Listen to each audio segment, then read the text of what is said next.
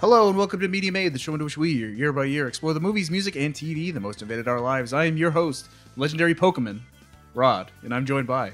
Some dumb kid, Jess.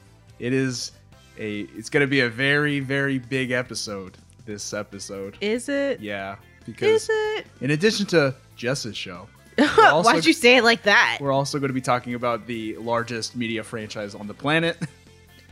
Uh, you've seen the episode title. You know what we're going to talk about in segment two. It's going to be a big one. But hey, if you're new to the show, let me explain. Uh, Jess and I, we have gone through a list of every television show released in the year 1997, and we have decided which show each of us have watched the most in our lives, the most episodes of the shows that we're going to talk about today. Right. Uh, you know, if you were a young millennial in the year probably 1999, you too had your life invaded by my television show. but yeah, we'll, we'll get there. We'll get there. We'll get there. But we also do episodes on movies and, and music. So if you want to hear a movie episode or a music episode about 97 or years past, you can do so. If you would like. We're not telling you to, but we're also telling you to. So yeah, like I said, we've got a lot of business to get to, so we're just gonna jump right in and talk about just this show of 1997, debuting August 31st, 1997 on ABC, featuring the voice talents of Ross Malinger, Ricky Deshawn Collins, Pamela Adlon, Ashley Johnson, Jason Davis, and Cortland Mead. Created by Paul Germain and Joe and Solibahir. And Solibahir. Okay. I'm pretty sure that's how you say that. I looked it up. Ah, I believe you. That is recess.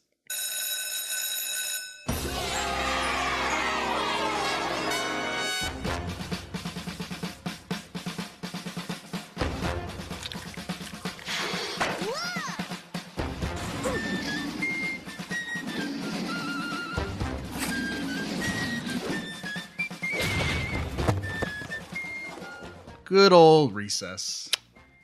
Do you remember a time when we had recess? I do. I feel like that th- this segment, at least, we're going to be able to talk about some elementary school stories because the show is like good for that. Is this going to be Spark- a feel good show or Sparking. No, I think- I think it's a feel good show. Oh, so I shouldn't share my Uh, story. You can share your bad stories I if thought you you, want. said you wanted it to be feel good. feel good, feel bad. I think it, it comes with the territory in elementary school, right? Bustin makes This me show- feel good. If anything, this show teaches kids that hey, good things and bad things happen at recess and beyond. Yeah, It's a universal experience. Mm-hmm. Recess. that's true. Do you do they have recess in other countries? Do they call it I something don't different? know. All I, Not recess the show.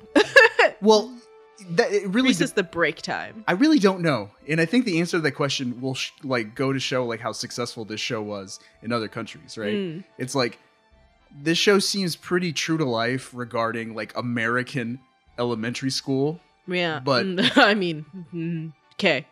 At least my my school for sure is. You had native kindergartners. I'll get- we'll get to it.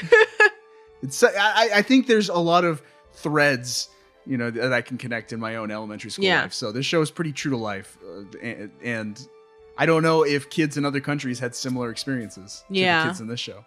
Me neither. But uh, th- before we talk about uh, the making of Recess, I guess we got to talk about what it is. Tell tell the kids what what is Recess about.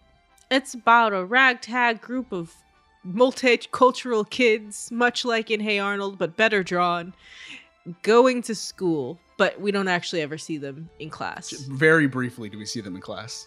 We see them on the playground. Yeah. And that's where the business happens. And recess at this school is like this weird microcosm of like socioeconomic systems and Yeah. classism and Yeah. all this crazy stuff.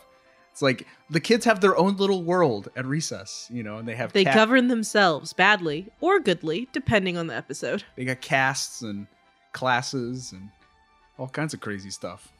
They've got laws unto themselves. They do. They have a constitution. Yep. it's it's it, i don't know it a- adds a lot of gravitas and importance to being a kid at, at school you know and those unspoken rules that kids kind of operate under it, Yeah. it provides like i don't know like an actual law to those unspoken laws I wonder because I I don't know that I watched this and I was like in school going like oh well we need a king or we need a da da da da but I wonder how many like people watched like kids watch this and were like oh we're gonna be the Ashleys we're we don't see the Ashleys in this episode or we're gonna be the like the king we're gonna yeah yeah yeah i don't know i don't know like i feel like We'll talk about it as we talk about the different characters, but like I think it must have influenced in some degree like how kids saw their own group in you know in relation to other groups on the, the playground, right? It's like, Yeah. oh, those are the sixth graders. Obviously, they're the ones in charge. Right. That kind of thing. Yeah, that's fair. That's fair. So tell us, where did you uh where did you watch Recess? On the TV. Were you a fan of Disney's One Saturday Morning? Was this Disney? Yeah, yeah. This oh, was, I guess we watched it on Yeah, this was a Disney this, Plus. this is very much a yeah Disney's Saturday morning cartoon thing. Did you watch it on Saturday morning? No? I I me neither. I mean, Where we'll, else was it? Because I definitely didn't Well, we'll get to it because I, I I on Saturday mornings I was watching a different channel. Yeah. well, when this show debuted, I was probably watching Fox Kids because I wanted to watch Power Rangers. But it eventually did start airing on the Disney Channel, and that's where I watched it. You know, I remember s- coming home from school, doing my homework. You know, probably like third, fourth, fifth grade, just you know, having the TV on as I sat there doing my homework, and recess was on. Was it syndicated? Did it get syndicated? Because I don't know that I watched it off of Disney. I don't think so because it, it it aired on it aired on ABC first run, and then Disney took it over. And It like it was synd- it wasn't syndicated, but it was airing daily on the Disney Channel, and then they also aired it on UPN. Yeah, I have no idea where I watched this. I don't have a great memory, kids. Um, this is why you kids can get away with anything. You can be like, "No, you totally said that." But did you did, did the show appeal to you? Uh, yeah, I like I liked cartoons. I enjoyed cartoons. I enjoyed the spunkiness of some of the characters. Um, I'm pretty sure even before I understood the term shipping, I was a mad shipper of some characters in the show. TJ Spinelli yeah. or Gus and Mikey? No. I That was not something that was on my radar until you said it while we were watching was it. like, oh yeah, Gus and Mikey. I want them to have a happy life together. uh, but it's too much blonde for one relationship. Um, but yeah, I, I like I s- yeah, I just I watched it on Disney Channel in the afternoon, and I always like I always thought it was fine. It was a good show, you know. It was like I was as we talked about, I was much more of a Nickelodeon guy, but I Mhm. always liked this show. And, yeah. uh, as I well- think I think it had like character. It had moxie. This It- it did. if anything describes the show, it it had moxie. It It, had has moxie. moxie. for sure. But uh, as we also will find out here in a second, uh, this show actually has a lot of Nickelodeon DNA. That makes sense. Like Yeah. I really felt like it was closer to being a Nicktoon than a Disney joint. Should I get into it? Yeah, let's get on into it. Let's get our fingers dirty like the Dickers. All right. So the- Wow. You gotta pronounce that D really hard. so the history of recess is also in a way the history of disney's one saturday morning block on abc so in 1996 the walt disney company acquired capital cities abc inc the parent company of the abc network that was you know a big a big deal Mhm. because i remember watching the wonderful world of disney on uh, abc Right. That that tagline sounds familiar. Uh, they that would have you know uh, what's it called uh, brandy uh, cinderella with brandy Oh yeah, Hammerstein. That that aired on the wonderful world yes. of Disney. Yes, that's where I saw that magnificent work of art. Disney CEO Michael Eisner immediately sought to overhaul ABC's Saturday morning cartoon block to compete with Fox Kids and Kids WB, uh, because as we talked about in our 1993 TV episode, Fox Kids was hitting it big Yeah. with the Power Rangers. Yeah, they Power were. Rangers was still going strong. Um, and and so Disney like obviously Michael Eisner he's a, he's a tough cookie he, he wants in on that action so he's like huh, kids kids they're watching cartoons on Fox well they should be out here they should be watching ABC so ex Warner Brothers animation producer Peter Hastings who had hit it big with Animaniacs and Peaky in the Brain a few years prior joined Disney to develop this new Saturday morning block uh, he pitched the concept that Saturday morning is different from every other day of the week with each day represented as buildings. So it was like there were like these different. I, I watched it. It was like the intro to one Saturday morning was like showing all the different days of the week as different buildings in a city, and they were all like drab and like factory like, except for Saturday, which looked like a lot of fun. Oh my gosh. So they would introduce the block where kids, you're entering one Saturday morning, and they enter this like fun warehouse building that's full of surprises and fun, uh, and that's Disney's one Saturday morning. Okay. And uh, Hastings also pitched the idea of using virtual sets, even though he had no idea what he was talking about. Basically, a virtual set is um, folks standing in front of a green screen, but what's projected behind them when they do post production is a 3D animated full 3D space. So they've got 3D animators to build virtual sets in the computer. And that was novel at the time. Yeah. It's pretty standard everywhere today. Yeah. But that was not seen, especially not on 1997. television. Yeah. Um, so, you know, today you see The Mandalorian. Those are all digital sets. Yeah. But uh, Disney one Saturday morning was breaking new ground. Well, I mean, they're breaking new ground with The Mandalorian, too. You know, got to keep breaking that ground. Disney's one Saturday morning utilized Disney produced cartoons already airing on EBC and a slate of new shows. One of those shows was Recess. Ooh. Yeah, Recess was actually, I think, the second show to run on Disney's one Saturday morning. Okay. What was the first? 101 Dalmatians, Oh. the series. Oh. Yeah. I'm sure it was something. I yeah, I didn't even watch that. I, oh. I don't at all. and I was a fan of the first, uh, Movie? the, mo- the, the yeah, like the cartoon movie from the Mm. seventies. Recess was created by Paul Germain and Joe and Silabahir. and Silabahir. In syllable here. Uh, the duo had met at UCLA Film School and, beginning in 1990, worked together at Nickelodeon. So the Nickelodeon connection is already there. A. So Insulabahir was brought on as a story editor for Rugrats, a series co-created by Germain. oh. So we've mentioned Paul Germain back in our 1991 TV episode because that show was co-created by Paul Germain and Klasky Chupo. okay. Right. So Paul Germain was the third guy. In 1994, Germain went on to produce Ah Real Monsters for Nickelodeon, while Unsellable here partnered with Craig Bartlett to develop a little show called Hey Arnold for Nickelodeon. He even co-wrote the pilot. Oh, wow. Wait, yeah, the yeah. pilot where he's getting out of church? No, no, no, no. Uh, Arnold, uh, you have 24 hours to live. Oh, okay. Right. So that's another show we talked about in 96 TV episode. So like all of our shows were, you know, had a, s- you know, th- these men were like special sauce ingredients for those Nickelodeon Nicktoons. The pair of Jermaine and Ensilaba here came together again to pitch and develop a new show for Disney's one Saturday morning. They came up with Recess Oh. inspired by their own elementary school memories and the 1978 NBC sitcom Taxi. I guess they just wanted to draw on the tone and camaraderie present in Taxi. I I thought Taxi was a movie. Taxi Driver. Taxi So- Driver and Taxi are also movies, but Taxi was an old school sitcom where it was just like cabbies hanging out in the taxi station. So it was Cheers, but in a carport. Very similar, yeah. And they wanted that camaraderie present in Taxi in recess. That's weird. That's weird. mm-hmm. I want to watch a couple episodes of Taxi. Recess first aired on NBC on August 31st, 1997, as a sneak preview, for which it transitioned to ABC's Disney's ABC's Disney's, after which it transitioned to Disney's One Saturday Morning programming block. Huh. So it was like a special episode, you know, it was like special primetime sneak preview for Recess before it showed up on Saturday morning, I guess.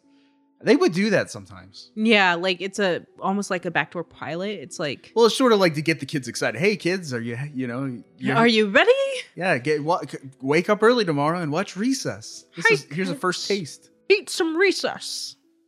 While one Saturday morning was due to premiere September 6th, coverage coverage by all U.S. networks of the funeral of Princess Diana pushed back the premiere one week to September 13th. Well, Yep, I said it happened, and it happened. it did. So rest in peace, Princess Di, I guess. I guess.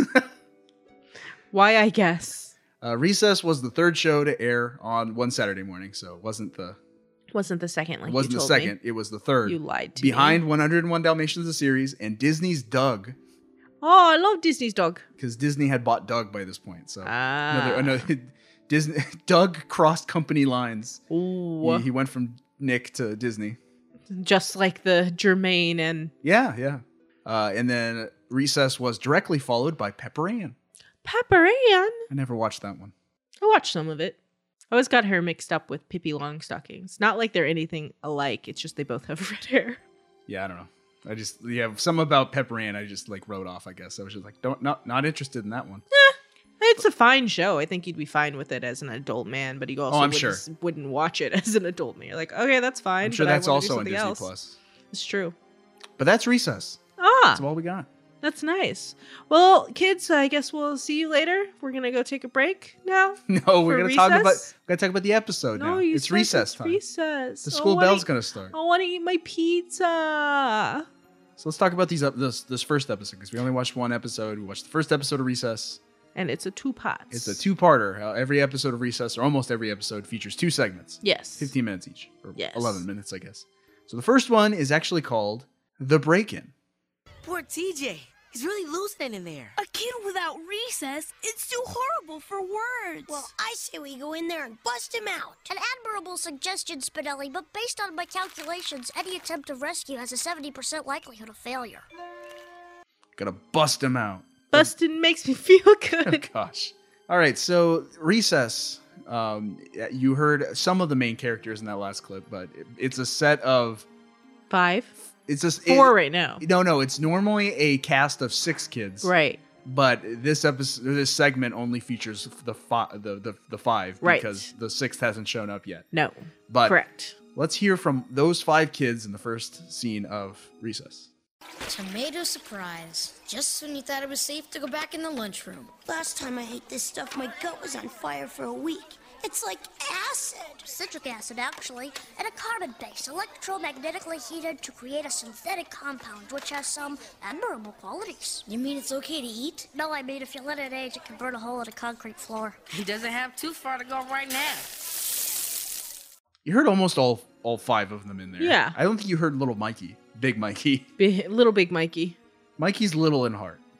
Um, he's big in heart. Big in heart, little in In the in in speech. yeah. Okay, so who are the fi- gentle. he's gentle. who are the five characters and let's let's talk about the characters and just you know their I'm gonna be honest. They're I roll- don't know all of their names. so who's the main kid? TJ. TJ He's a Theodore. smart guy. No, it's T- TJ. He's voiced by Ross Malinger. Uh, he's basically the '90s cool kid of the group. He's got yeah. a backwards hat. we always wanted. We all wanted to be. Tell me, you wanted to be TJ. Not really. Yeah, you did. No. Let me get you a hat. I want to be friends with TJ. Let me put a hat on you backwards. He's like the class clown. He's the leader of the group. That, that kind of thing. Yeah. Uh, who else? Spinelli.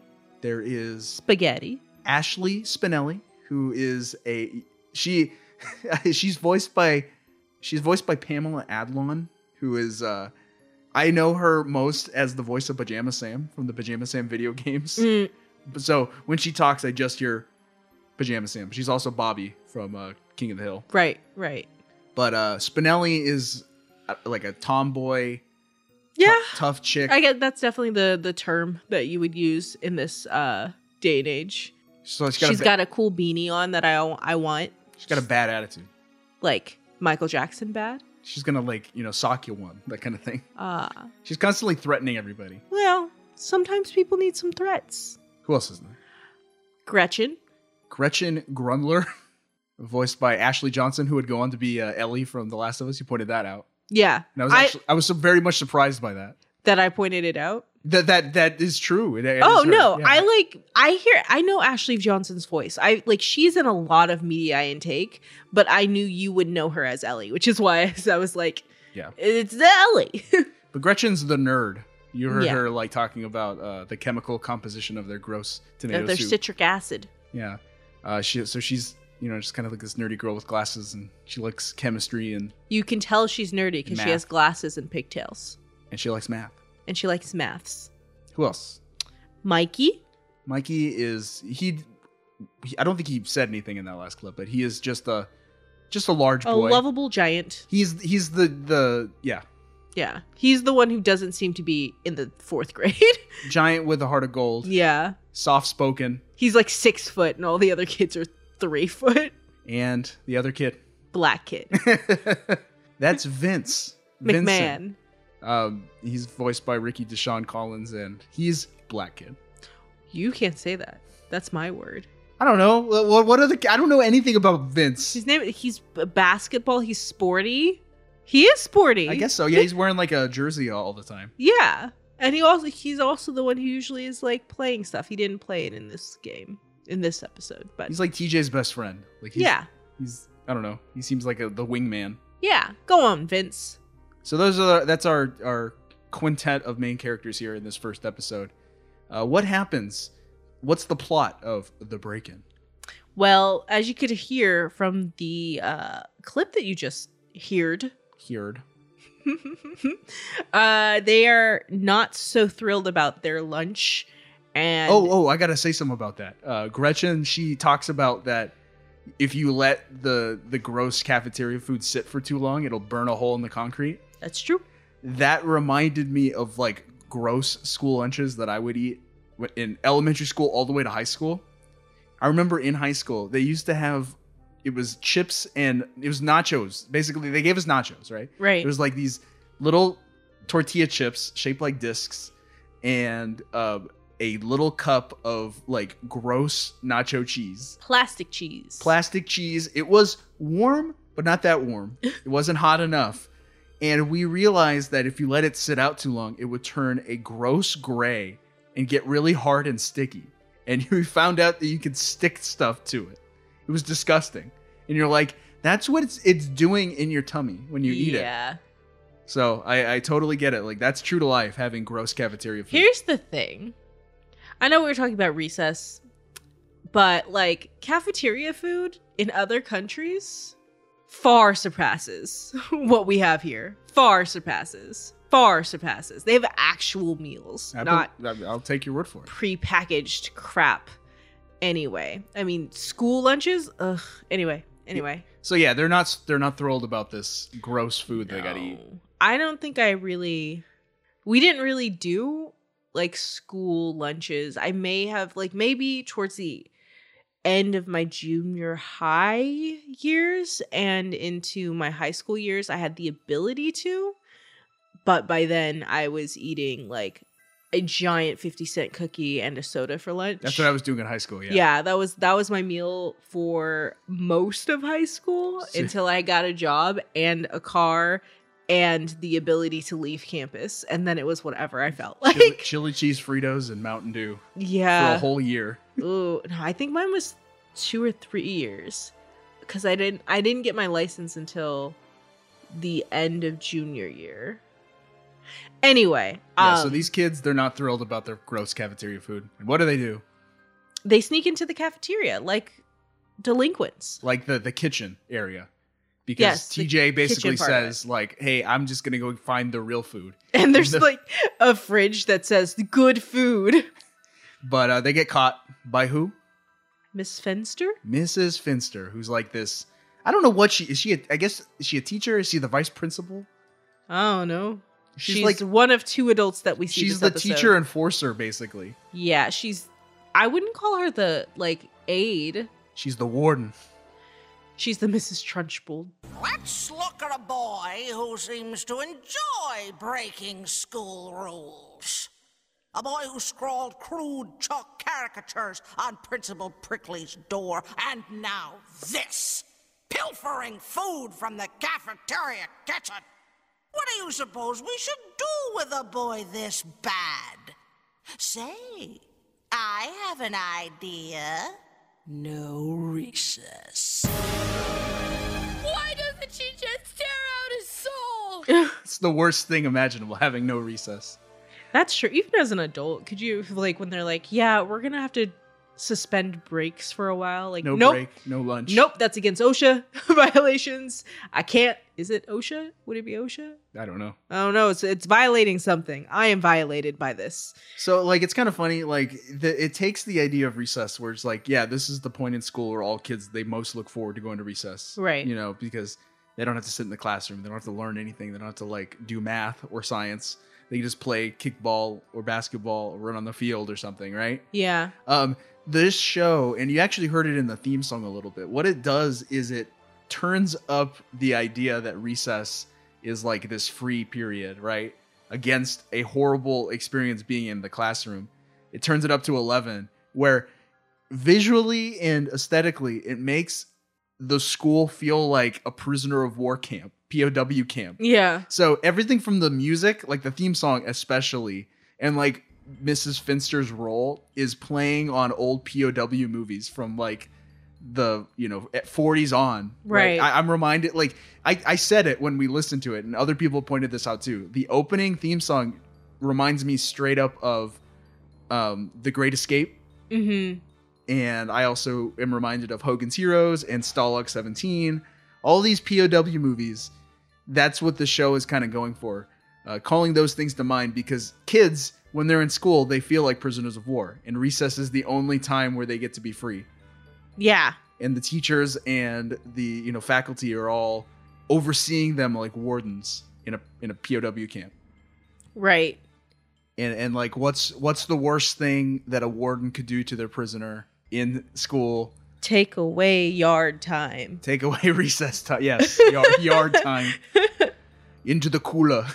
Oh. That if you've seen uh, no, but if I you- know you're talking about Batman. No, no, The Great Escape. oh. Uh, it- when- if you if you crossed if you if you crossed the Nazis in the POW camp, they put you in the cooler. I did not know that. I, you said that in such a way that I thought you were Arnold Schwarzenegger being Mr. Freeze. co- uh, solitary confinement, three Ah. weeks cooler, you know that kind of thing. Three weeks is a long time And to then, be in uh, solitary.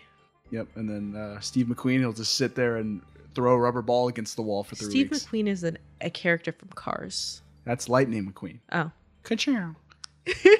so basically, T- poor TJ is stuck in the the auditorium or the the cafeteria. Well, everyone's outside after lunch running off their food energy. Right, um, and his friends. They want to they want to bust him out. That's the plan. You heard it when I Because they're when I- good friends. Yes, everyone in the show supports each other, uh, but they so they don't really have a plan though. They, they so they seek out different characters from around the playground, and this is, I, I guess, a pretty fun way to introduce your your main cast of like Mhm. secondary characters. You know, your cast of secondary characters all throughout the playground, Yeah. uh, and you just they just go to each one one by one, and they show who they are, and you get a little bit of their thing, yeah. and and they try to recruit help basically. Yeah. So uh, name some kids that they go see. They go see the d- d- d- diggers. They go see the diggers. So let me get this straight. You want me and Sam to dig under the lunchroom, break through the floor, and buzz TJ out just so we can have recess? Um, yeah, that's about the size of it. Neat! See, I told you these guys are good. Hey, Dave, you're digging the wrong way. What are you, crazy? That's how you get to the principal's office. Hey, who are you calling crazy? Stupid. Stupid? I'll show you stupid. They're not gonna help us, are they? Not in a million years. There's just two kids wearing mining helmets and they have shovels and they just dig all day. Yep. Like, that's what they do for the recess is they dig Yep. holes. Were you allowed to say stupid as a kid? That was a bad No, no, word. I, I thought the same thing. Yeah, because I had a we had like a, a babysitter, right? And Mhm. she, she would take us to school and stuff like that. That was like one of the worst words I could you know say. It's like no stupid. Oh wow. Can't say crap. Yep. Yeah, it was like no. That those are just like off limits. Yeah. Why was stupid such a like?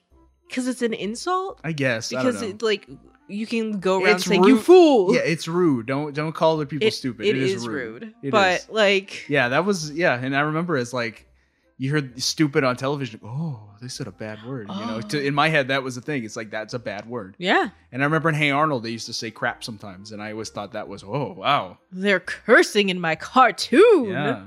Uh, who else did they meet? Swing girl, Swinger is her name. Schwinger.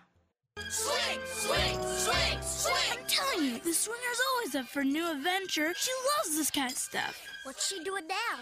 Trying to go over the top of the swing set to boldly go where no kid has gone before. Great. But will she help us? Sure.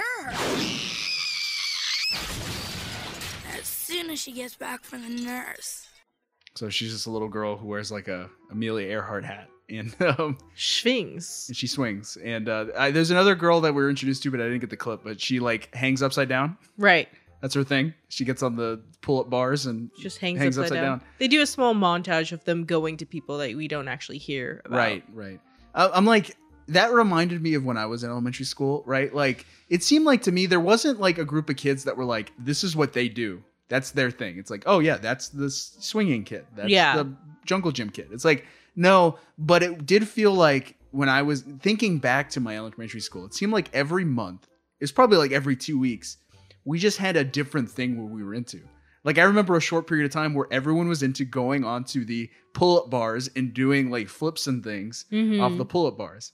And that was what we did for like two weeks. And then we just moved on to the next thing. And it was like, oh yeah, now we're into swinging and jumping off real hard, like jumping off real hard and like trying to like either jump really far or jump really high and like land on other people. Wow, it sounds like it was really nice to have friends in elementary school to do things with. what, you weren't doing any fun things at recess? I would pick up trash. I'm not even joking. Well, I mean, the saddest thing I did at recess, like there were there were a few times when I just like wasn't around other people, but I would just walk around the the the blacktop. Like I I, w- I wouldn't talk to anybody. It was just like there were times when it was just like all my other friends were doing something else, and I just walked around by myself. I picked up trash and brought it to the the the playground aides because um, they would give you green tickets or gold tickets for like good work, and those were the only people who would interact with me, and they would only interact with me if I brought them something and showed them good work. Oh, you're like a little Randall. I'm done. Goodbye now. Goodbye now. Miss Finster, Miss Finster, those girls over there said a bad word. Good boy, Randall. Here's a cookie. I like cookies. Good job, Jessica. Here's a green slip. Your school had good green slips. We had bad ones. We had red cards. Those were the bad ones. No, when I was a kid, like to get a green slip was like a bad thing because you had to take it home and get it signed by your parents. Mhm. Um, I think I maybe got two green slips in my whole time at elementary school. You know, do you want me to tell a story that I've never told anyone ever, not even my parents? Why are you going to tell the kids before you tell me? Here we- we're all. I'm gonna tell it all. Everyone's gonna know. Uh, I think I was in second. This must have been. s- This seems like second grade, right? There were like some older kids who were like play fighting with a friend, like one of my best friends, right? Mhm. And it seemed like they, they were all roughhousing, right? And like legitimate roughhousing, like wrestling and like throwing sand at each other and stuff like that Right. one one kid came up confronted me and like looked me down like he was gonna beat me up you know and i think we were looking back we were all just roughhousing and he was not expecting what was gonna happen let's just say my parents had bought a vhs copy of titanic and uh, at the climax at titanic young rose when confronted by her horrible fiance spits in his face i just hawked a loogie straight in this kid's face and he freaked out Why would you do that? because I was a stupid. Why would you do that? I'm a stupid kid. Oh gosh, he's so unclean. Let's pray for his soul right yeah, now. yeah, no, that that was a bad thing, and I deserved to be punished. You did deserve to be punished. I Were you was- punished? I was given a green slip and told to take it home. I didn't show my parents, and I just ducked that kid and that aide for like it seemed like the rest of the year. You're a delinquent. Like she must have just forgot. You were a juvenile delinquent. I was yeah. Who? What kind of aid? I would not forget if a child spit in someone's face. That is the thing. Nope, that came from somewhere. I need to make sure this doesn't happen again. So yeah, I was so ashamed. I've never told that story to anybody. you should feel ashamed. I'm gonna shame you more for it was this. 20 years ago. No. Anyway, um, so who who else do the kids go to seek help from to get TJ out of detention or whatever? No comment. there um some uncomfortable caricatures that do not a- age at all well. I don't know about more than one. I, the only one I can remember is Guru Kid. They confront Guru Kid. Yes, that is one. Oh, great guru kid. Our friend has been thrown into detention. Then we know not what to do. Consider the bumblebee. Alone, he is worth nothing. But with his fellow bees, he becomes a swarm and enjoys bountiful quantities of honey. Guru Kid, he sits on a mat in the grass with a In a lotus pose. with a shirt wrapped around his head like a turban of some kind. Yep. and he is meant to like he's supposed to like I don't know. Dispense wisdom. yeah, he looks like like some kind of Indian sh- shaman or you know like mystic. It's a vibe they're going for. It doesn't pass the check, Yeah, it's, but you can clearly get what they're doing. it's certainly not appropriate and wouldn't be in a show today. Correct. Yeah. But yeah, it was we were just like, "Oh." That is no. also a reoccurring character, from what I can remember. Oh no. Oh no. And also the show makes it like they they are sure to tell you that he's full of it. He saw, he tells everyone the same thing. Yeah. Like, "Well, consider the bumblebee. right? Yeah. It doesn't So- matter what your question is. It's the same thing. So not very respectful. So I'm guessing the other problematic characters that you want to talk about are the kindergartners. Yes. Hello, kindergartners! We have come from the land of the big kids, across the wide playground, to ask your help. I'm gonna try the aluminum foil. Look, shiny metal! Do you like the shiny metal? If you help us, we'll give you the shiny metal. What do you say, kindergartners? Let's eat 'em. So this one I don't think is as in a like I don't know I don't think it's disrespectful or problematic. It's just like these little kids are like primitive little tribal children. What are the specific imagery that they are using to cr- to draw these quote unquote native savages? They, they they look like native peoples. Yeah, yeah. Okay. That's- Fair- that's the I get- problem. all right, all right. Okay. I get what you're saying. I was like, at least there's no bones in their noses or something like that off color. But there's headdresses. There's face paints. Fair enough. Fair, fair enough. I do think they're they're onto what could have been a funny joke. Like the joke is the children are just like unrefined, Yes. like just y- savages. Like you yes. said, they're- right? Yeah. Yeah, they they didn't need to be depicted in any type of culture, but yeah, they're just like these an they're an the wild animals, They are anarchists. right? And I've always said this. I was like, children, they're not human beings, they're animals, and n- no no more the the kindergartners of the show are wild animals, and they just like. You know, they can be corralled and coerced, but like they are just like, you know, this All instinct There's this- and hunger. yeah, there's this ravenous group of little like children, little monsters. Um, They have like another kid tied up on a pole. yeah, yeah. Y- you know, so um, th- that that's another element of the show that was true to life for my elementary school. The kindergartners had their own playground, Oh, yeah. separate from Yeah. the main playground. Um, so like it was a big. I remember like when I and I 1997, I was going into kindergarten. We talked Mhm. about that. So it was like I would go in and we'd play in our little playground, and there were like two times throughout the year where all the older kids and I can only assume they were probably doing their California state testing. Mm-hmm. So the playground was like empty. so the kindergartners were allowed to play on the big kids' playground for like a day. You're like, whoa, so much space. Yeah. So that's true. It happened. Yeah. Yeah, yeah, yeah. Same here. The kindergartners were always fenced off. Um because I, I assume you didn't want to lose them in all of the yeah. all of the the trees of the bigger kids or They need more supervision. they do need more supervision and they also need like a lot more training and Yeah. i think like well, kids that are older but not like Think about old it. kids are like not the best at just being hey that's mine stop They some will of be these kids pushy. probably have never like some of them have never been to school before, you know. They never Yeah. used a public restroom before. yeah. yeah Yeah. socializing in a small pen And so we talk about the old, youngest kids, let's talk about the oldest kid who who's the last person they go and try to get help from. king bob the beeper king King Bob. You hear that? The fourth graders need my help. of course you need my help.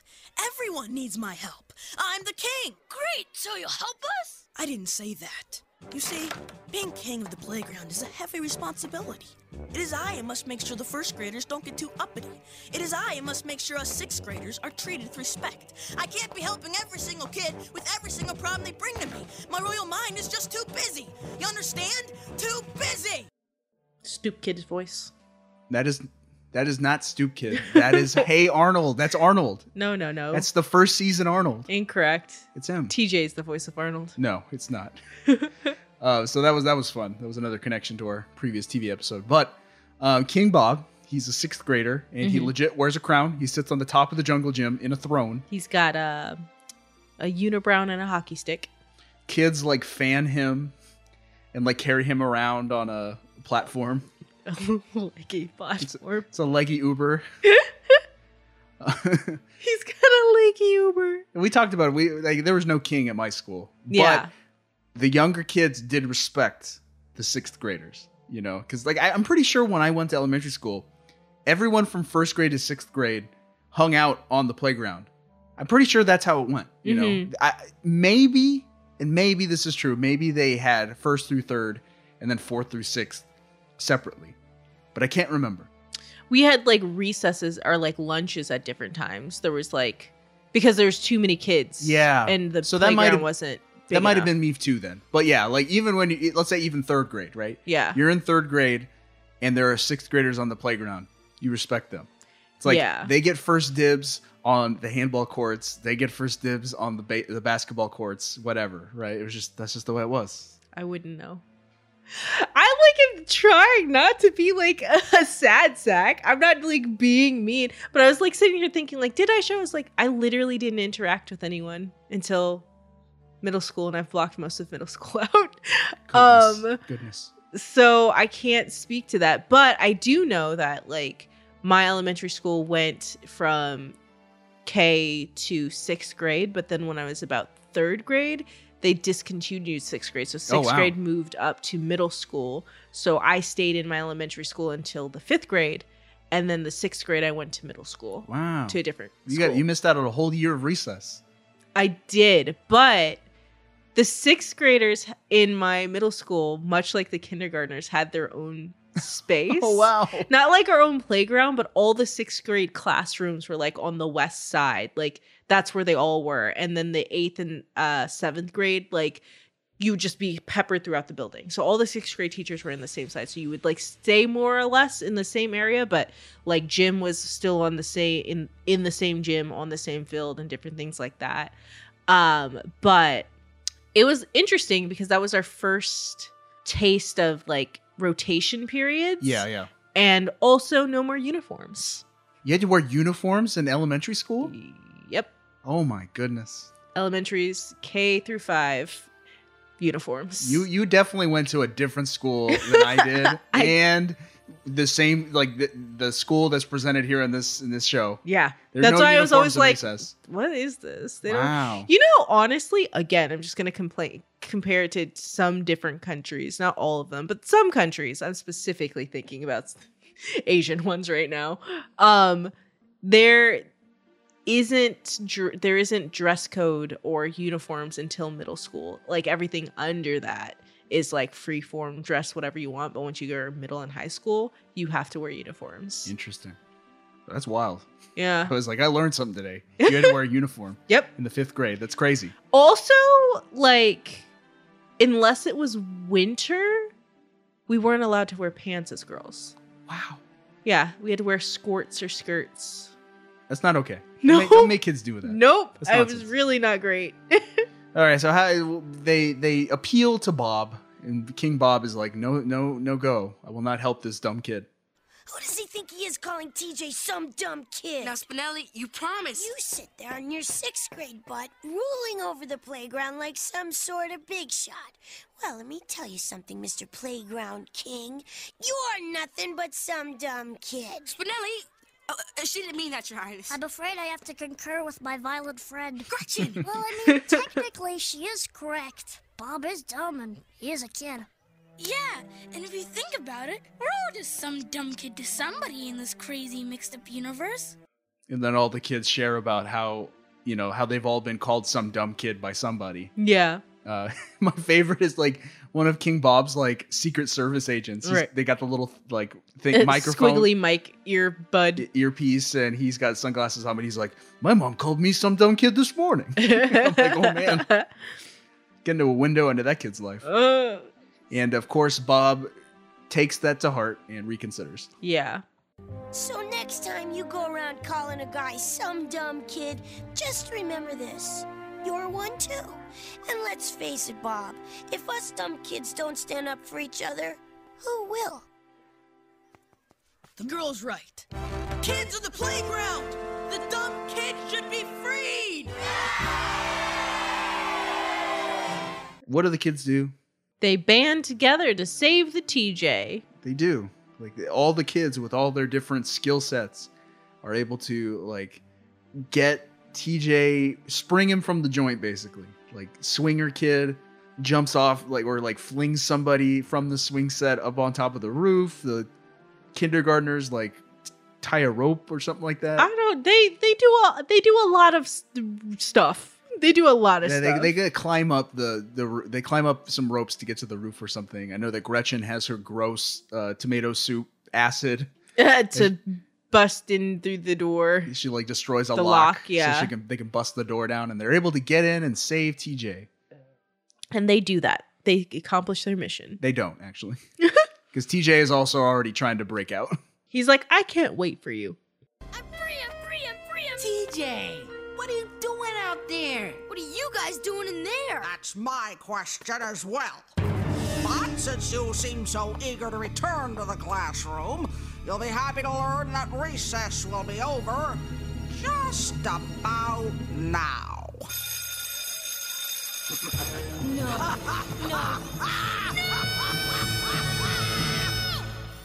So that was about the time I was wondering how long is their recess anyway? Because they're doing a lot. This feels like longer than like I feel like you got 30 minutes after lunch and like 15 before. oh man, I, we got way more.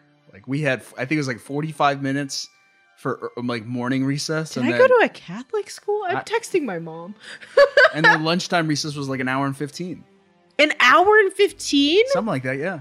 I'm texting my mom. I want to call her, but I'm not going to call her Yeah, while yeah. I'm on Lun- my- lunchtime recess was longer than morning recess. But yeah, like basically that's where the show ends. That's Like, where that- the, episode, that- the that this episode- qu- half of the episode ends. Yeah, yeah, that segment ends where it's like, oh no, they gotta go back. And there's like a little scene at the very end where they're like, you guys really, you know, stuck out your necks for me. Y- y'all banded together. Thanks for that. You know, and it's just them. It's there to like, you know, cement the bond, the friendship that these characters share together. Yeah. so we want to move on to the next segment. Okay. The next Let's do it. segment is called The New Kid. Behold, we have a new new kid. From now on, he will be known as the new kid. The new kid and nothing else.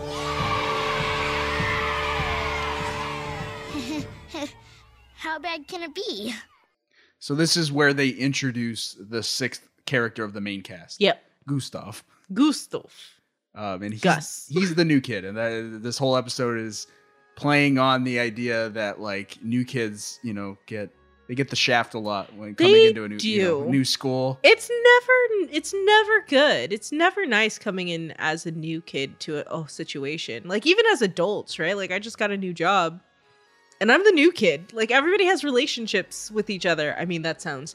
Everyone has like a connection, a friendship or whatever, a working relationship and I'm just like, "Hi, I'm new." I can't speak from a- experience on a school level. It's like I, I ne- I was never like other than going to you know from elementary to middle school or to high school, I would never moved schools mid year. Yeah. Did you ever? No.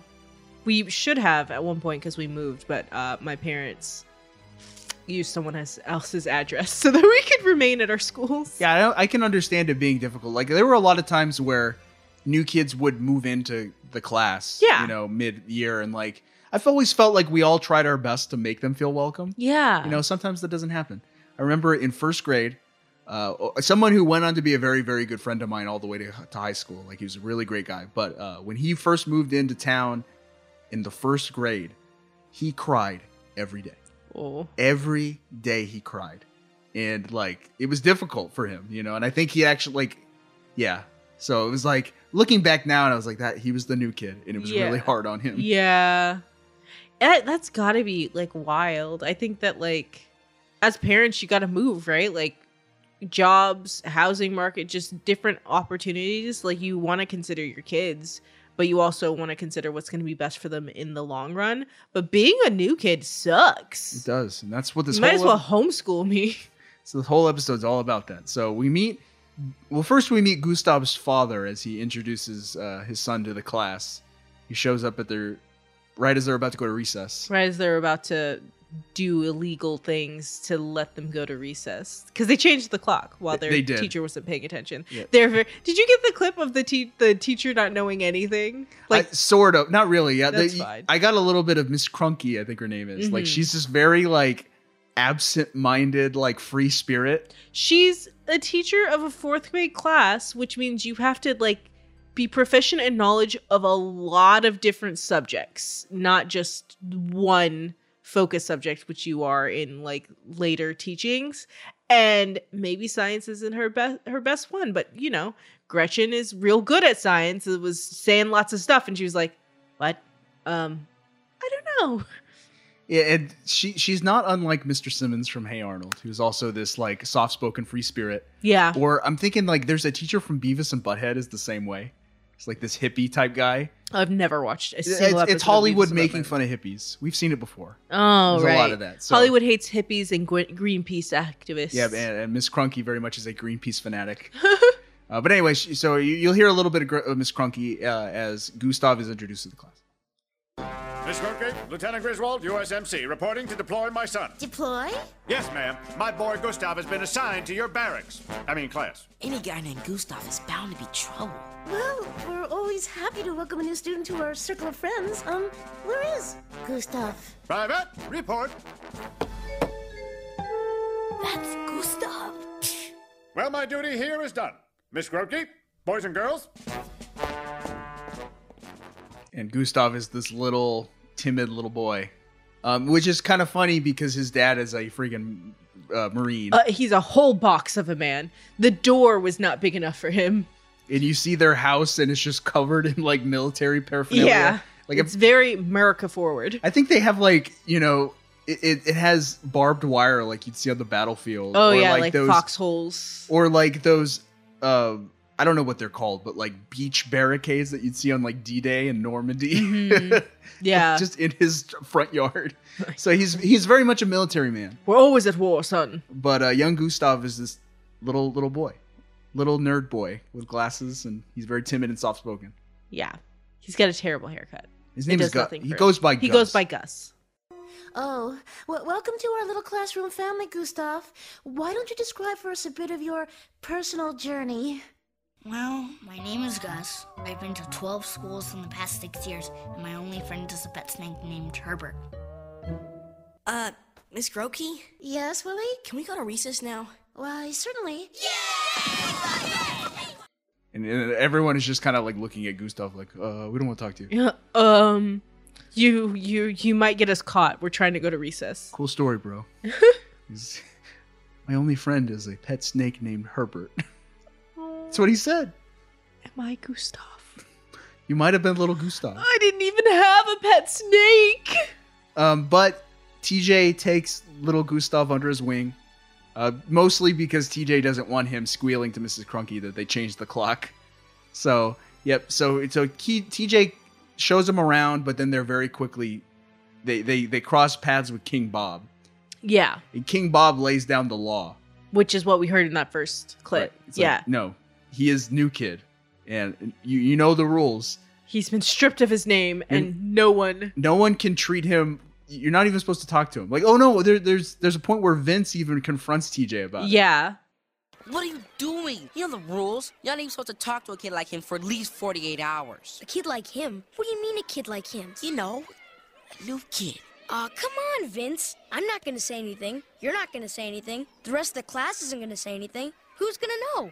King Bob will know. King Bob will know. Yep, and King Bob takes his name away and says everyone needs to treat him like new kid.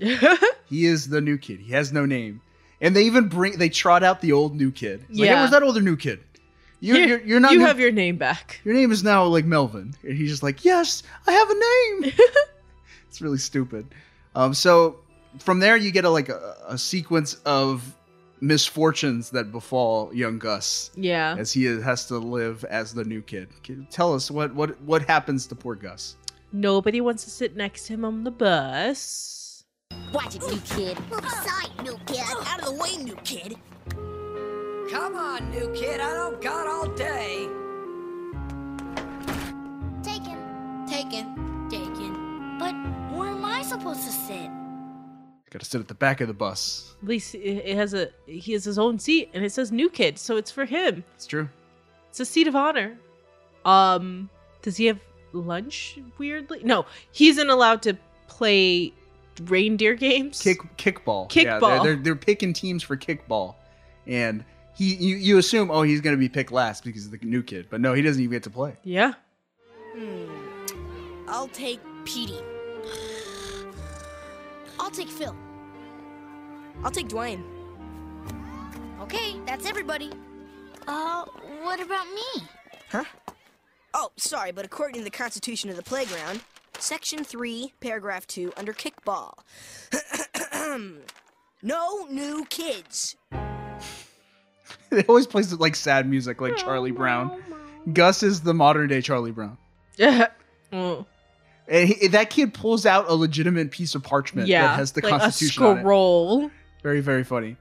Um, yeah, so poor He's also like called new kid by the adults. Like you heard the bus driver say, but his teacher hands him back a test that says no, new she's taking attendance, and she's Ah. she like she goes, you know, Melvin, TJ, new kid. Yeah, and which like is sad because like before this, like when TJ and the gang are showing him around, mostly because they don't want him to tattle about how they changed the clock so they could get more recess. Um he like breaks down and is like, "This is the nicest anyone has ever been to me since I've moved school, twelve schools in three years." sobbing tears of joy because people are treating him so nicely, and now he's in the dumps again. And he's very much in the dumps. He's very much in the dumps. Look at the bright side. Lots of people have gone through life without names and they've done fine. Oh, yeah? Like who? Well, like the artist formerly known as Prince, the unknown soldier, the other four guys in the Jackson Five. Look, guys, I might as well face it. I'm nothing but a loser, a nobody, a kid with no name. Even my snake won't look me in the eye anymore. See you guys later if I don't shrivel up and blow away first. Dust in the wind. All we are is dust in the wind. That felt like um a very good reaction. Charlie Brown moment. Dust in the wind. I'm I'm useless. that felt like it wasn't overstating. also, I totally called that Prince joke. Yeah, you did. Like Mikey goes, There've been plenty of people who uh, have gone through life without names, and I looked at you and say, He's gonna say Prince. And he did. he did. And but then then he said Jerome Jackson. it's like the other five members, the other four members of the Jackson Five, and I was like, Randy, Jermaine, Tito, and Jackie. Incorrect. Again. That's all. That's it. You said them wrong again. and Randy afterwards.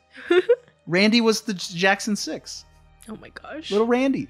Randy He was played the Rudolph. keyboard. Oh my gosh. Moving on. Oh, yeah, so uh, at that point, um, TJ has a change of heart. He's like, no, this is not right. mm-hmm. The new kids shouldn't be treated this way just because the Constitution says so. And they devise a plan. He's gonna grow up to be an activist. You know, that kid is really starting to bug me. Hey, how would you feel if they took away your name? Yeah, rules and no rules. I sure wish we could help the guy. Hey, maybe we can help him. What are you talking about, TJ? Maybe we can give him back his name. I got some favors I can call in. Heck, a lot of kids would do it for nothing. Yes, sir, when we're through, he'll never be the new kid again. He'll be. He'll be. Um, what was his name again?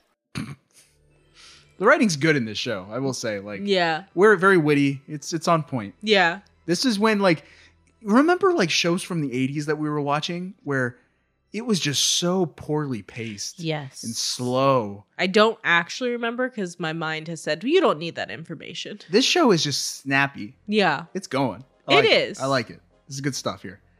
Good stuff. The 90s th- that's when cartoons like really started, you know. to pick up.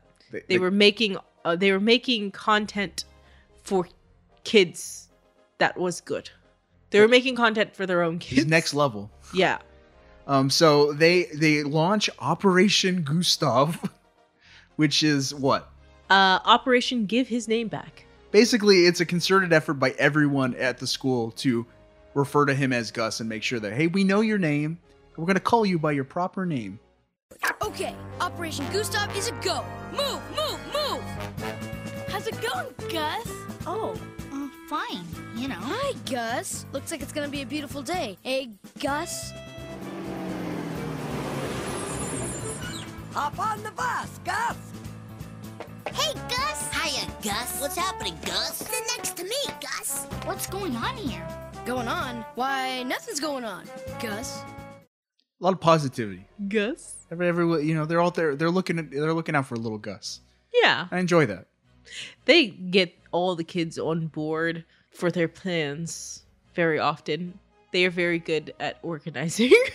But I think this show wouldn't have been complete if not for like a, a, a moment where Gus gets to like, you know, also develop a little bit of his character. His right? backbone. Yeah, because he's timid at, at the very beginning. Mhm. And now he's like given the confidence because people remember his name. and they're looking out for his best interest. Yeah. Now he can stand up for himself. Yeah. And that's what he does. Against who? King Bob. King Bob. Because so this is a long clip, but this is Gus running into King Bob and, on his leg Uber. and saying, I'm not going to take it anymore. I won't take it. Oh, it's you, new kid. Move aside. Sorry, Bob, not this time. What? You can't talk to me like that. Oh, yeah? Well, just watch me. All my life I've been treated like a nobody, ignored by kids because they didn't know me, given the worst stuff because everybody else got there first, made to eat paste. And why? Just because I was the new kid. But then I come to this school, and for the first time in my life, a bunch of kids treat me like a friend. Then you came along and made me a nobody again. Will you listen here, Bob, who graduated and made you king? I am not a nobody. I am a somebody. I am Gus P. Griswold. You hear me? Gus P. Griswold! So, what's your point? Well, I want my name back. That's my point. Okay, you can have your name back. That's it? What do you want? A parade? You got your name back. Now get out of the way. It's easy as that. So easy. All you got to do is stand up to your, stand up for yourself, kids. I mean, the sixth grader's really not going to do much. He doesn't care that much. He's not that He's like, invested in I'm this world. graduating soon, and also I don't want to fight to have your name back. Right, right. And that is the end of the new kid. Yeah, And it, we, I think nice it's good. little resolution. I am glad this was the first episode, Mhm. right, where they introduced the new character Gus. Imagine if this was like the fourth episode aired. They intended it to be the pilot, and they aired it f- like fourth for Yeah. some reason, for some dumb reason. That would- That would have been the worst. Yeah. that would have turned me off immediately. You've been like, why is he? What? This was really good. I think. I I think I wondered like why they didn't show this one first in the two parts, but like getting to see how things work and then seeing Gus and then having Gus there for the rest of the time. So anytime someone's like, yeah, we just got to blah blah, Gus is like, wait, what? Because he's new here and we are also the new kid. He's the audience surrogate. It's true. Mhm. So yeah, I, I honestly like. I, I think this was a very strong first episode. Yeah. and a, and a good, charming little show. Yeah. I like Recess a lot. Yeah. Best show we're gonna talk about today. Uh, I don't know. Wanna- We're gonna we're gonna have to talk about that at the end. here. But yeah, would you recommend Recess? Yeah. I would too. It's on Disney Plus. It is. It, you put it on for your kids if you want And for yourself, kids. Stick on an episode. I, I don't think you'll be disappointed. Yeah. I, I remember a lot of good fun episodes from Recess. I agree. Same. I also do. So yeah, let's see. So what did the world think of Recess? Are you are you prepared for this? Yeah. Thanks and Am no I? You said you asked like that. Am I not prepared? No, you're prepared. Thanks to no small part to the popularity of Recess, Disney's One Saturday Morning was a massive success, beating Fox Kids during its first season to be the most watched Saturday morning block on broadcast television. Get it? It would remain competitive until a certain little show debuted in America and ate away all of ABC's viewership. We'll get we'll get there. Okay. I was like, I don't know what it is. Phil of the future? We'll see. Recess is well remembered by viewers and critics who have praised the show's writing, characters, and themes. Was it Hannah Montana? No. Bleeding Cool, for example, said, quote, in just three short seasons, this cartoon gave us timeless characters with depth and loads of personality. I, I think all and all the characters are No, gen- I, I have absolutely agree with that ge- statement. very like generally all the characters are very memorable, even Mhm. the tertiary ones. Yeah. you know, like King Bob and the Diggers. yeah. The only person is like I don't remember very well is Vince, unfortunately. Sorry, Vince. Uh, Maybe that is something to be said about the characterization of him. If you can remember a good Vince episode, let us know, I guess. Yeah. And in the 2016 book TV the Book, television critics Alan Sepinwall and Matt Zoller Seitz said, Recess is, quote, easily one of the smartest, most prankishly uh, playful adult cartoons ever passed off as children's entertainment. so I was like, yeah, okay. That's good. It has an adult sensibility. Yeah. It, it's it, it doesn't pander. I think that's why I enjoy the show. It doesn't pander to kids. It, It's not like wink wink. it meets kids at their level and Mhm. treats them as equal. Yeah. Which I think is a, the mark of a good show. Yeah. And then it's also really reminiscent uh for adults. Like not just us watching it and being like, Oh, I remember if school was like this, but I'm sure if our parents sat down, like they had recess. Yeah. So I think it, it, it is a uni- it, it draws on like the universal experience of kids in grade school. yeah. So I 100% endorse the recess. And what of the legacy of recess? Recess ran for six seasons of 65 episodes. Can you remember any uh, standouts? Anything you remember? when Spinelli joined the Ashleys. Because she is indeed an Ashley. Yeah. So the Ashleys, we didn't meet them, but they're like these mean girls Mm. in the school. They're all preppy. They dress up. Is Yeah. there is there like a pile of tires Yeah, there In is the a play- pile of tires in the. in the playground? I that's what I remember. And- it and there- being yeah, as, there's like unless an- it's a big jungle gym. they're like kids who like hang out in the pile of tires. Mhm. And it's like this like secret clubhouse. Yeah. I remember that. I remember the Ashleys like took it over at one point. I think. Yeah, I can't remember everything. I remember the episode where Bob gets usurped.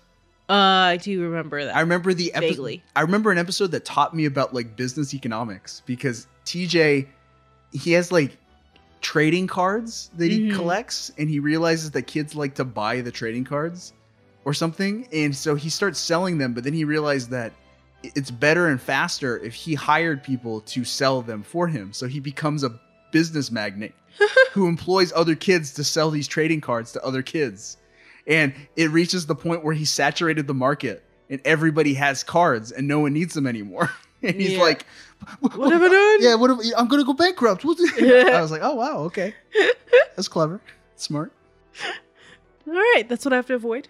and i remember with the episode where tj and spinelli uh, share their feelings for each other Oh, pretty sure that happens oh, does it? I don't know. yeah and that sounds I can't familiar remember. i definitely remember that was a thing I mean, I can remember wanting it. It could have happened. I can't remember though. So the show's release schedule was weird. Uh, the first two seasons ran on ABC between 1997 and 1999, but the third and fourth seasons ran simultaneously on ABC and UPN Huh? at the same time, where Disney had just launched uh, Disney's 1 2 on UPN. So there was Disney's 1 Saturday morning on ABC and Disney's 1 2 on UPN. What is that? None of that makes sense to me. It's another Saturday morning block. Mm. Disney, you should have quit while you were ahead. Uh, season 5, consisting of only five episodes, aired on ABC in 2000, and season 6, consisting of only three episodes, aired on UPN in 2001. So they just had like episodes in the bank and they were just burning them off. Just like ah, one for you, one for you. that was That's weird, man. I don't know. That is weird. Really strange. Uh, Recess spawned a 2001 theatrical feature film titled Recess School's Out, which I remember seeing on TV and I liked it a lot. I thought it was a pretty good movie. It was like I don't set- think I've ever seen it. it was set during like summer vacation and like a government agency takes over the the elementary school or something Why? and they have to like s- the kids have to like break in or something it's very x-files Do, do, do, do, I do, can't remember do. if there was- Why did they have to break it? It's summer. Get away from your school, kids. i don't remember uh some kind of government conspiracy i don't know if there are aliens involved Hmm. don't remember but i rem- i do remember quite enjoying it when i Ah. didn't think i would like it but i did Nice. the series also spawned three direct-to-video movies: Recess Christmas, Miracle on Third Street in 2001, and Recess Taking the Fifth Grade and Recess All Grow Down in 2003. So Are they like? Excuse me, people who came from Nickelodeon. I see you. Stop it. All Grow Down showed them as little kindergartners. Yes, I believe that. No, Gus. Yeah, I did not watch any of those. No. A 2006 episode of Lilo and Stitch the series acted as a crossover with Recess, with most of the original main cast reprising their roles. That's wild. Yeah, yeah. I, I looked what were up. they doing in Hawaii? uh, um, they're on vacation, I guess. I looked up. I looked up the video. It's legit them, and most of the voice actors return to play their characters. I mean, obviously Ashley Johnson. She's been doing this forever. Um, could you imagine? Sorry, this is me just in canon. Could you imagine having a kid whom is best friends with four other kids and us all going on vacation together? We have to really like their parents. We have the to like parents all have to those all parents. be best friends with each other. to- Yeah, to that's organize some that. that's some Rugrats rats level stuff. I'm like, I love our friends. I don't think I would ever go on a group trip with five other couples right. and their children. no, not for me. And in 2019, Vancouver-based film company Amer Films produced a live-action film based on Recess, titled Third Street, which shows what happened to the gang after the fourth grade. I want to watch that. I watched a little bit of it. It seems like them in high school. I want to watch it. I want to watch it. Uh, you can, and I'll share it on Twitter. Thank you. And what of the men that created Recess? Well, together, Paul Germain and Joe and Solo Bahir formed the television production company Paul and Joe Productions. They co created Lloyd in Space for Disney's One Saturday Morning. I remember which, Lloyd in Space. Uh, was a show I despised because people called me Lloyd in Space way too often. Can I start calling you Lloyd in Space? No. It was like that, uh, second only to Ro- Rodney the Robot from Robots. Eh. yeah, stop it. Just stop it. and they co produced Pound Puppies for The Hub. I have no idea what that is. It's a television show for The Hub, which is a Okay. television network. For small babies. Yeah. So good job, Paul and Joe.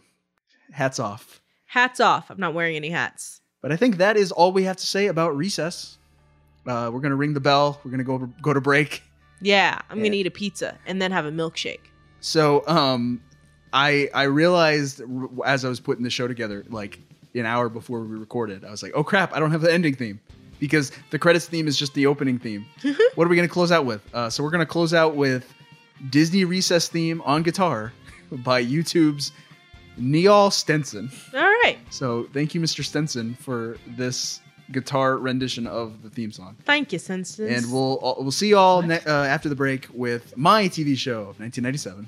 see you soon, kids.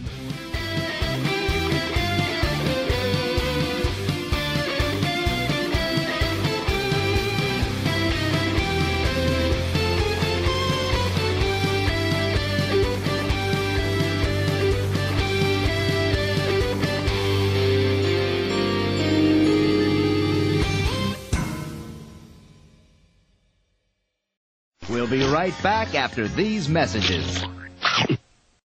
When times are tough. So much for fun. And you've almost lost hope. One noise always saves the day. Recess! That's what I like to hear. Catch all the drama. Hey, what's going on over there? Maybe some kids throwing up. Come on. Catch all the romance. Catch the ball. Recess, everyone's favorite subject. Coming up next on Disney Channel.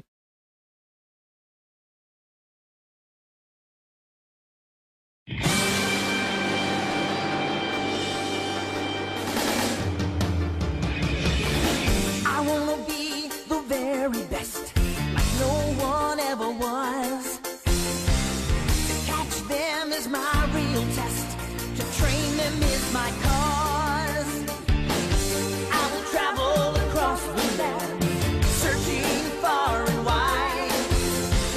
Each Pokemon to understand the power that's inside. Pokemon, You and me, you know it's our destiny. Do I know Oh, you're my best friend in a world we must defend. I never understood that. What are we defending the world from? Team Rocket, gangsters, Japanese gangsters who are looking to steal our Pokemon. Oh, really? We're not defending the world against literal chicken fights, literal dog fights with the animals that you are. in Pokemon Black and White, you were indeed saving the world from a group of like PETA activists who were trying to stop the dogfights. That was the world you were defending. The world of dogfights. I don't like that reality. All right, so Pokemon, we're here. It's time for the Pokemons. Is it time? It is time. Can we like reschedule? Are we able to reschedule? No, no, we cannot. Debuting April 1st, 1997, on TV Tokyo, directed by Masamitsu Hidaka, based on the video game and media franchise of the same name created by Satoshi Tajiri. That is Pokemon. So, um, yeah, so when I said we had a lot of business to get to, I meant it. Um, this just so happens to be the largest media franchise on planet Earth. Is it? Yes. How can you so, tell? Uh, my research told me so. So- Research can be wrong. yeah, we certainly need to get through. We, we need to, we, you know, we, we got a lot of stuff to get to. A But- lot of get through to get through, getting through. But before we do that, um, we do have a bit of a surprise. We got a uh, follow up on something we talked about in the first segment. We got ourselves a mom text. Ah. Um, so you you you got an answer from your mom regarding resource. Is that correct? Oh, yeah. She said that our recess was 20 minutes. That's a horrible. All of them. That's a All horrib- of them were 20 minutes. Horrible recess. You know why I think that's a horrible recess? The teachers need more than 20 minutes away They from do. a gaggle We of all need children. we all need recess. Yeah, so yeah, twenty minutes, not enough. Not enough, but can't, can't dig a hole in that in that amount of time. I mean, I get the reference, but lame. All right, so let's talk about Pokemon.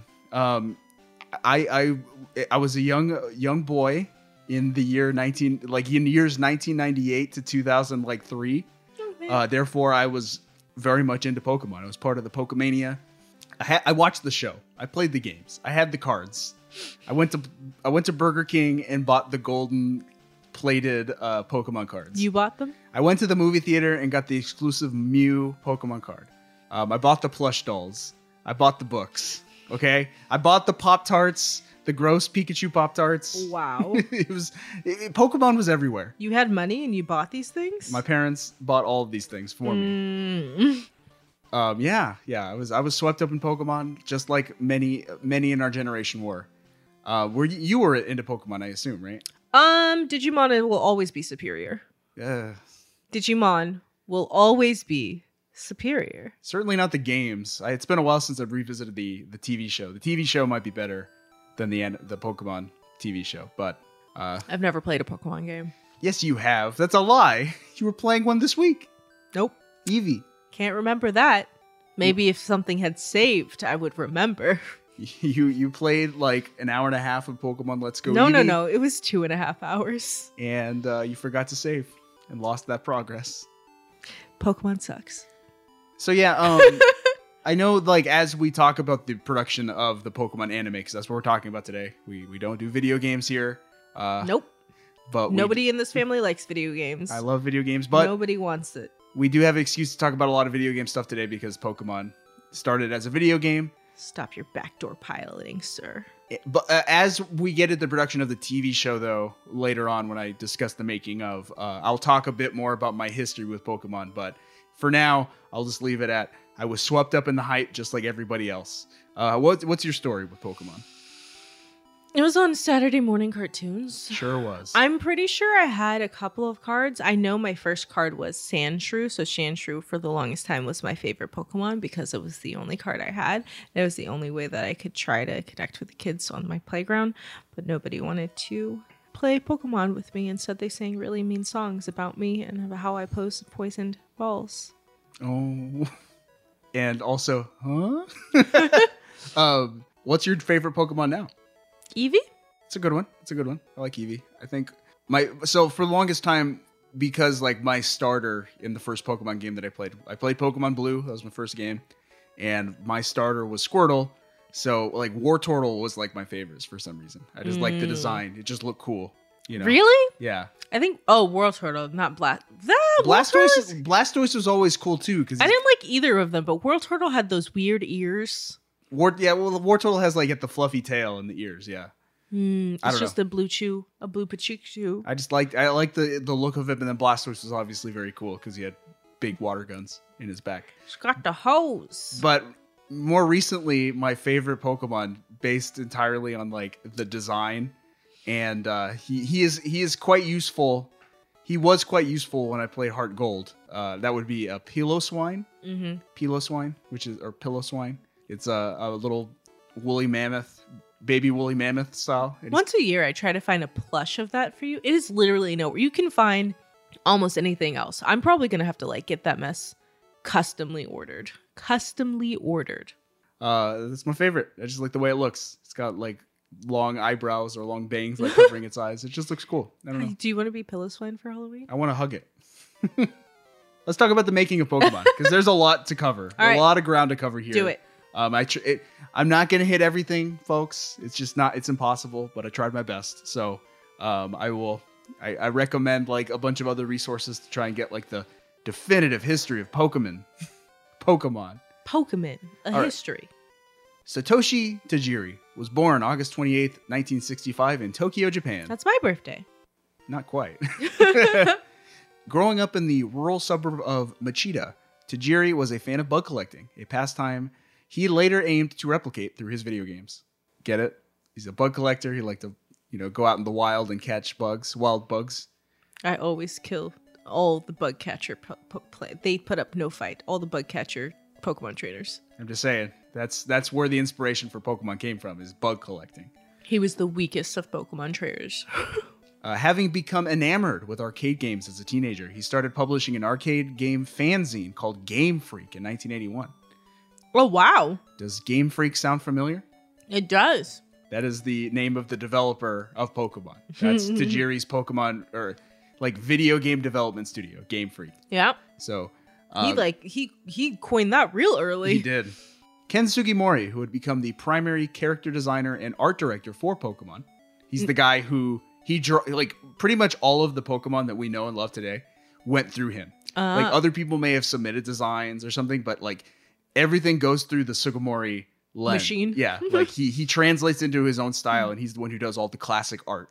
Ah, So he quickly became Game Freak's illustrator after he saw the zine in a bookshop. he's the reason for the Chunkachu, the chunky. the the Chonkachu. Chonkachu. yeah, the heavy Pikachu, that was his thing. Yeah. The fat Pikachu from the early games. That Cute was Fiat Chikachu, Cheeky Chew. Anyway, sorry. in 1989, after growing dissatisfied with the quality of games at the time, Tajiri and Sugimori decided to grow Game Freak into its own video game development company. Their first title, Quinty, also known as Mendel Palace outside of Japan, was published by Namco later that year for Nintendo's Famicom. Famicom? Famicom. Uh, the Nintendo Famicom is also known as the Nintendo Entertainment System outside of Japan. So the E NES. Oh, I didn't think NES stood for anything. Does DS stand for something? Dual screen. Dual screen? Dual screen. Nintendo something is system? So y- anyway, they said we're gonna make a video game in 1989, and they made one Nice. that year. I Good was job. like, I was like, it's pretty, gr- it's pretty cool. Uh, and their first, it, like, I looked up Quinty, their first game, and it's like a, it's like a, a, a tile matching game where you turn over tiles, Okay. and, and try and match it up in your little Like uh what is that? Like that be- bedazzled stuff that It's- people it looked play like a right puzzle now? game mixed with like trying to like you're a little guy on top of the tiles trying to run away from enemies that are trying to like stop you from flipping over the tiles to Okay. match them. I feel like I've seen something. it looked like- it looked very rudimentary, but that was their Rude? first. rudimentary. In 1990, Tajiri, inspired by the link cable functionality of the recently released Game Boy, conceived the idea of a monster collecting and trading game. Okay. Sounds like something that was cl- definitely in his wheelhouse. He reportedly envisioned bugs crawling back and forth between Game Boys via the link cable. I 'Cause don't- back, back then, like, and, and like, this this would carry on to like later versions of the Game Boy, but basically, you and your friend could link up via a proprietary cable, and it's how you would do multiplayer on early Game Boys. Like when Game Boy came out in 1989, Mm-hmm. Mhm. uh, you could do like multiplayer Tetris via the Mhm. link cable. But he thought it would be a cool idea if like you can send your friends bugs you've collected in your game to their game. Weird. I mean, I know what that turns into, but the idea of just like bugs crawling across the internet to your house, I don't like it. It's kind of what happens in the real game, except it's a little tube that you send a little ball through. That's what she said. Uh, he pitched the idea to Nintendo, who had been impressed by his growing game design reputation. Nintendo legend Shigeru Miyamoto, also you know known for Super Mario Brothers, Never heard of The him. Legend of Zelda, Never heard of many him. others. Literally never heard of him. I don't think you've ever said that name before. Uh, Miyamoto began to mentor Tajiri and guide him through the creation process of this new game. So Miyamoto kind of took him under his wing. So that's kind Okay. of cool. Yeah. Wait, is Pokemon a, a, a Nintendo game? Yes, it is. Nintendo publishes all the Nintendos. Or, Ah, all the Nin- Nintendos. Wait, Nintendo publishes all of the Pokemons. Okay. Yes. I I we are not gamers in this house. This is not information that we would know off the top I of our know. head. You- One could say I write about Nintendo news exclusively. Um, you could say that, but it would be a lie. Miyamoto even suggested creating multiple cartridges with different monsters in each, noting that it would assist the trading aspect. So that was his idea of multiple versions of the same game, with each version coming with different monsters. And so is that why we always get two releases at once? Yes. I don't know if that's a good thing or a bad thing. Oh yeah, you know what? I never like got into because I had nobody to like my sisters didn't game because we don't game in this house. Um and nobody w- to play with me. I only always had one version. We should we should do a version where we have two and we play two different versions, me and you. That'd let's be go cool. get let's get uh what is out right now, Diamond and Pearl, and like let's see what different animals we can get. Okay. What different bugs we can get. Okay. No, never mind. This is you always I was trying like, to get it's me to do expen- stuff. It's expensive. oh, that's that's fair. the only problem. But I just bought you three Switch games. So this new game was originally called Capsule Monsters, but the title went through several transitions due to trademark difficulties, uh, becoming Kapumon with a C and Kapumon with a K, Cute. uh, before eventually becoming Pocket Monsters, or Pokemon for short. Why couldn't they be Balmon for ball monsters? Pocket. So it, it- I looked it up. I was trying to see where the Pokemon shortening came, Mhm. like started, and it was as soon, like as early as the like manga series that had started, like the year after Pokemon came out. hmm. Um, so it was like I, I think the manga was called Pokemon Pocket Monsters. It's always been interchangeable in Japan. You know, Okay. Poketo Monster, right, is Pocket Monsters, Mhm. but they also call Pokemon. Pokemon. Uh, I think that's. I was gonna say that that's interesting because we just talked about Roroni Kenshin and how Roroni is a made up word because of the squishness, and it's the same kind of thing. It It's- uh, just takes on a. Yeah, J- I mean, Japan loves wordplay, don't they? I think everyone loves wordplay except you. Yeah, and e- either way, I think Pokemon is a like it's it was good for branding because Mhm. you know it's like when you think like and it would be run into difficulties in the U.S. if it was just called Pocket Monsters as well because uh, there was a property in the U.S. in the '80s called Monster in My Pocket. What? That was a thing. There was a thing called Monster in My Pocket. So if they would release Pocket Monsters here, they probably would have run into trademark issues. So Pokemon like just it. made sense. Um, Monsters in my pocket? Like for why? I don't know. What is that? You didn't do any research about I think it. it's like a toy thing. I think it's toys. Tamagotchi. I don't know. Uh, but I, I also have uh, a special. I have another mom text. So, Pokemon, right? For I, I, I assume for a lot of suburban moms, when Pokemon dropped in the scene, it was this weird foreign sounding word, and they didn't know what it meant, right? So it's a curse word, definitely. No, my mom n- could never pronounce Pokemon correctly, and she also didn't know what it was. Uh-huh. It's fair. It was funny. My um, my na- my one of my best friends, guy who lived across the street from me, his mom constantly called it Pokemon. That Pokemon, like I say Pokemon, like ironically, 'cause it's funny, but like no, she lit- she legitimately thought the property was called Pokemon, and it, like Pokemon was a person. Pokemon. So I asked my mom in a text the other day. I said, "Hey mom, question for the podcast: Do you know what the word Pokemon means?" And she said, "Hi, no. Just know it is a Japanese character that all you kids loved." so, shout out to the popular Japanese character Pokemon. I think she was picturing Pikachu. I absolutely, absolutely, she was thinking about Pikachu. Was there any other um, Pokemon in this time period? No, You know there Charizard, were. Charizard, I think, is the No, only, is e- man. like the only one who's as big as Pikachu in terms of like iconography. So the development of the first Pocket Monsters games lasted six years. It's That's long, a lot of That's a long nuts. time. Yeah. In that time, Game Freak nearly bankrupted itself. Oh, As there was often barely enough money to pay the employees, five employees quit and Tajiri did not take his salary, instead living off his father's income instead. um, um, Yeah, that's rough. that's real rough, buddy. Only a last minute investment by the recently founded development company Creatures Inc., which was led at the time by future Pokemon Company president Tsunekazu Ishihara, could help get Pocket Monsters over the finish line. Is so it's de- it's produced by Nintendo, but it's not owned by Nintendo. So the games are developed by Game Freak. Game Freak owns a third of the Pokemon brand. The other another third is owned by Nintendo. Nintendo did publish the video games, so they're the publishers. Okay, but they also own a part of the Pokemon brand.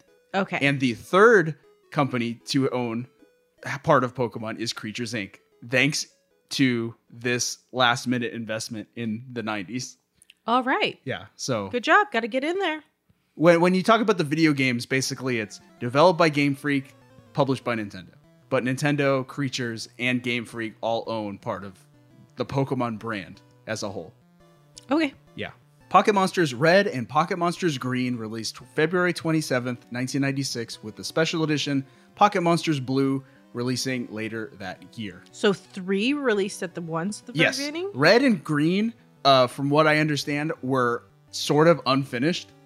Like they had a lot of bugs. They had a lot of early art that would be uh, debunked, changed, adjusted. Um, they it basically, and then blue came out as like a special edition, which was more polished. I think had different, like more, like had a different arrangement of Pokemon, um, and the art was different and better, like better sprite work and stuff like that. So Okay. um, red and green came out. Each version had its own set of Pokemon. Like they had some shared monsters that you can go out and find, but there were some that were, They were exclusive to standalone? red and some were exclusive to green. You know, Okay. so it would encourage people to go out and trade with their friends. but the stories were the same. In Yes, each. yes, yes, yes. Though Pocket Monsters was not expected to sell particularly well, the dual release of the games and schoolyard rumors of secret Pocket Monsters helped turn them into blockbusters. Indeed. Yep, because uh, there were freaking uh, Tajiri hid a, a secret Pokemon called Mew in the game, and that rumor started spreading like wildfire, and all the kids were like, "We need to find Mew." Is it a rumor if it's true? It was true. That trumor? true rumor. That secret facts? Pocket Monsters slowly grew into its own media franchise over the next year with the release of a trading card game, a manga adaptation, and of course, an anime series. What? There's an anime? Yes, that's what we're talking about today. Oh. The, the Pokemon anime was produced by Japanese animation film studio Oriental Light and Magic, or OLM for short. OLM. That's what they are today. Masamitsu Hidaka served as the series director and storyboard artist, a job he'd hold until 2005. So, um, and, and by that point, the show is out. And uh, I do want to just lay out a few things on the American broadcast, uh, just for the sake of keeping it all in one place. Are we going to talk about localization? We'll do that a little bit later when we talk about the show. But the so obviously the show aired in Japan, started Mhm. running in Japan. Then two years later, or one year later, I guess, a year and a half, the anime alongside the video games uh, was released in North America September 1998, kicking off Pokemania in the states. It Hulkamania. was a big, big deal. Hulkamania. That's something different. it's very different. Uh, the series ran in first run syndication for the first 41 episodes Wow. before going to Kids WB in 1999. You got syndication? So It was here, just here's where I just everywhere. let me let me here's where I want to lay out my history with the Pokemon show because it started airing in the U.S. September 1998 in first run syndication, meaning that it would the, uh, four kids, the the company that localized it, Mhm. were selling the show as a package to different TV affiliates all over the country, right? Right. So your local TV station, you know, your, your local Fox affiliate, for example, could buy a block of Pokemon from Four Kids to air the show every single day, either after school or in the morning or whatever. Right? That's called that's what first run syndication is Mm-hmm. Right. where the show didn't run anywhere else on any other network. It aired in syndication first. Okay. Yes. That makes sense. So, when did you first hear about Pokemon? Do you remember? Was it already airing on Kids WB by the time you heard about it? It had to have been, right? Like, it. Because the Kids WB on Saturday. Yes, on Yeah, Saturday. That was ni- absolutely. 1999. absolutely. yeah. I definitely didn't hear about it from friends. so I did. Like it was a slow thing. Like it started out slow. It was like it, it was kind of weird. So in probably 1998, after it had started running in in syndication, because where we lived, it aired in the morning Mhm. on our n- channel nine. Like I, I think I, I I don't gotta even know, get the kids watching our news channel. I don't even know what channel nine is. Maybe you know maybe it was our Fox affiliate, channel 11 or whatever. It might have been yeah. So it was like oh, in the morning before school, it would air on like on our Fox affiliate, right at like 7 a.m. Mm-hmm. Before school? before school. Okay. So I would hear like I started hearing the word Pokemon around, right? Someone would mention it here. Someone would mention it here. Mhm. And even in 1998, 99, I was a bit of a contrarian and I didn't like things that were popular. What? So I heard this strange word that I'd never heard before, and everyone seemed to be really excited about it, but I was like, no, I don't like that. I don't care what that is. But then my best friend Michael says, No, watch the show. Good job, Michael. So he said, It's on in the mornings at 7 a.m. Watch it. And I, I remember the first time I watched Pokemon. I remember turning on the TV downstairs, eating a bowl of cereal, seeing what all the, the hubbub was about. All the hubbub. And the first episode of Pokemon I ever saw was the episode where they're on the SS Ann cruise ship Okay. and it it it sinks. like like the SS Titanic. Yeah, the, the ship capsizes and it sinks and the heroes of the show have to escape a sunken cruise ship. Oh my and gosh. Get to the They have to like get to the surface obviously. Mm-hmm. Um, and then there's, and I remember that whole week because it was like, I don't know, it just seemed like the perfect like introduction to the show because it was like they they escape the ship and then the next episode they're on a raft in the middle of the ocean and you just have an isolated episode with the whole cast I mean, it's a good thing one of them was a water type. and then the next episode is they all wash ashore and it's just a, s- a small episode where Pikachu, Squirtle, Bulbasaur, all the the main cast of Pokemon were on their own. They'd been separated from their trainers. Aw, and they all speak in subtitles. So Oh. yeah, that's cool. Pokemon may have helped me learn to read. Oh, So yeah. Anyway, I remember. So I started watching it every morning. Every morning at 7 a.m., I would start. I would just watch an episode of Pokemon, right? Mm-hmm. And it, that's what syndication is all about: having something to watch every day, Monday Yeah. through Friday. Then my friend Michael tells me, "You know, they're showing new episodes on Kids WB in the afternoon," and I said, I "What?" did not know this. and then I started watching every episode on on Kids WB in the afternoon. Can I just take a moment? Sit right there to tell. Can I just take a moment to say this is why you need to just give stuff a try? This is why you need to just give stuff a try. Michael knew. Listen to wife too. When wife says, "Shut up and try it," don't say you don't like it until you try it, Okay. and go in with an open heart and a bowl of cereal. Anyway, yep, and that that wa- that began my, began my love affair with the games by by my cri- or by my birthday the very next year. So probably my birthday 1999, my parents bought me a Game Boy Color. They bought me Pokemon Blue and we were off to the races. And Pokemon very much consumed everybody's life for the next like 3 years. Yeah, thirty. 30 years. Yeah. Hasn't even been 30 years yet, but almost. and that's that that's my journey with Pokemon and honestly that's the that's all I have as far as the production of Pokemon by the time this show came out. So, do you want to talk about this show? Yeah. This episode or just the show? This episode.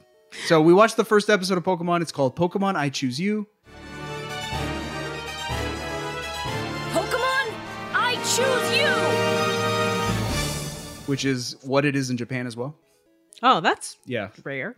I looked it up. So apparently the like so the I choose you phrase is more or less an approximation of what it is in Japan. So Mhm. I suppose in the show when they yell like Pikachu, What do they say? Tell me. I, I don't know how to say it in Japan, but Say it's it in- Pokemon I choose you. I don't know how to say it in Japan. Um but I also I did find out that uh what's the other Pokemon catchphrase? Gotta catch five. Gotta catch six so I can battle the Elite Four. Gotta catch 'em all. I don't remember that. According to Norman Grossfeld, then president of Four Kids Productions, that's the company that localized Pokemon for English, Mm-hmm. uh, the phrase "Gotta catch 'em all" was created as a tagline for promo- for marketing purposes that would also be included in the theme song. Oh. That's why the theme song is "Gotta catch 'em all." That's not surprising at and the least bit. What? To make more money off of children? It is very exploitative, isn't it? Yes. Hey kids, you gotta get 'em all. You're not complete until you have them all. You have to have every single one of them in every form they come in. Pokemon cards, get it. Pokemon plushies, get it. Pokemon McDonald's, get it. Yes, that was the problem. Yes, that's exactly right. Uh, the phrase is also derived from the Japanese tagline. I'm not even gonna try. Uh, Try it. Is Pokemon Geto Dais- Daze. Geto Daze. E. Is it GE or GA? G-E. It's probably get to does it? I'm sorry. That was definitely it it ended in a Korean accent. anyway, So you heard it. We opened uh, the, the segment with the theme song. Uh, get Pokemon. to does it all. It's a Pokemon theme, also known as "Gotta Catch 'Em All." That's the the the iconic theme song that everybody knows and everyone sings when like I th- they have it in karaoke bars now. Yeah. Let's go to karaoke. You just sing the Pokemon theme song, but it's great. because millennials karaoke, and Uh, that'll get it a poppin'. So that song was written by John Siegler and John Loeffler. I really thought you were gonna say John Cena. John John Cena, the two Johns, and the song was performed by Jason Page. He was the vocalist. Thought you were gonna say Jason Derulo. So Jason Page actually, um, I have a funny uh, little. You've met him? No, I have not met him, but I have a funny, like some audio fun to play. Uh, he is now a big libertarian. What's a libertarian for Uh, those kids that don't know? Because I definitely know what a libertarian is, but I won't explain it because you do a better job. Uh, I think it is a fiscally conservative but socially uh, liberal philosophy, Okay. political philosophy. I believe, if I'm incorrect, I apologize. That's my best understanding of what a libertarian is. But in the early 2010s, uh, J- Jason Page was a fervent supporter of Ron Paul. Why does that name sound Ron familiar? Paul ran for president Ah. in like 2008, 2012. Uh, and so in 2012, Jason Page performed a special version of the Pokemon theme song specifically for Ron Paul's campaign. Okay. And I have a clip of it. Do it. power that's inside. It's you and me. I know it's your destiny. Oh, you're my best friend. In a world we must defend. A heart so true.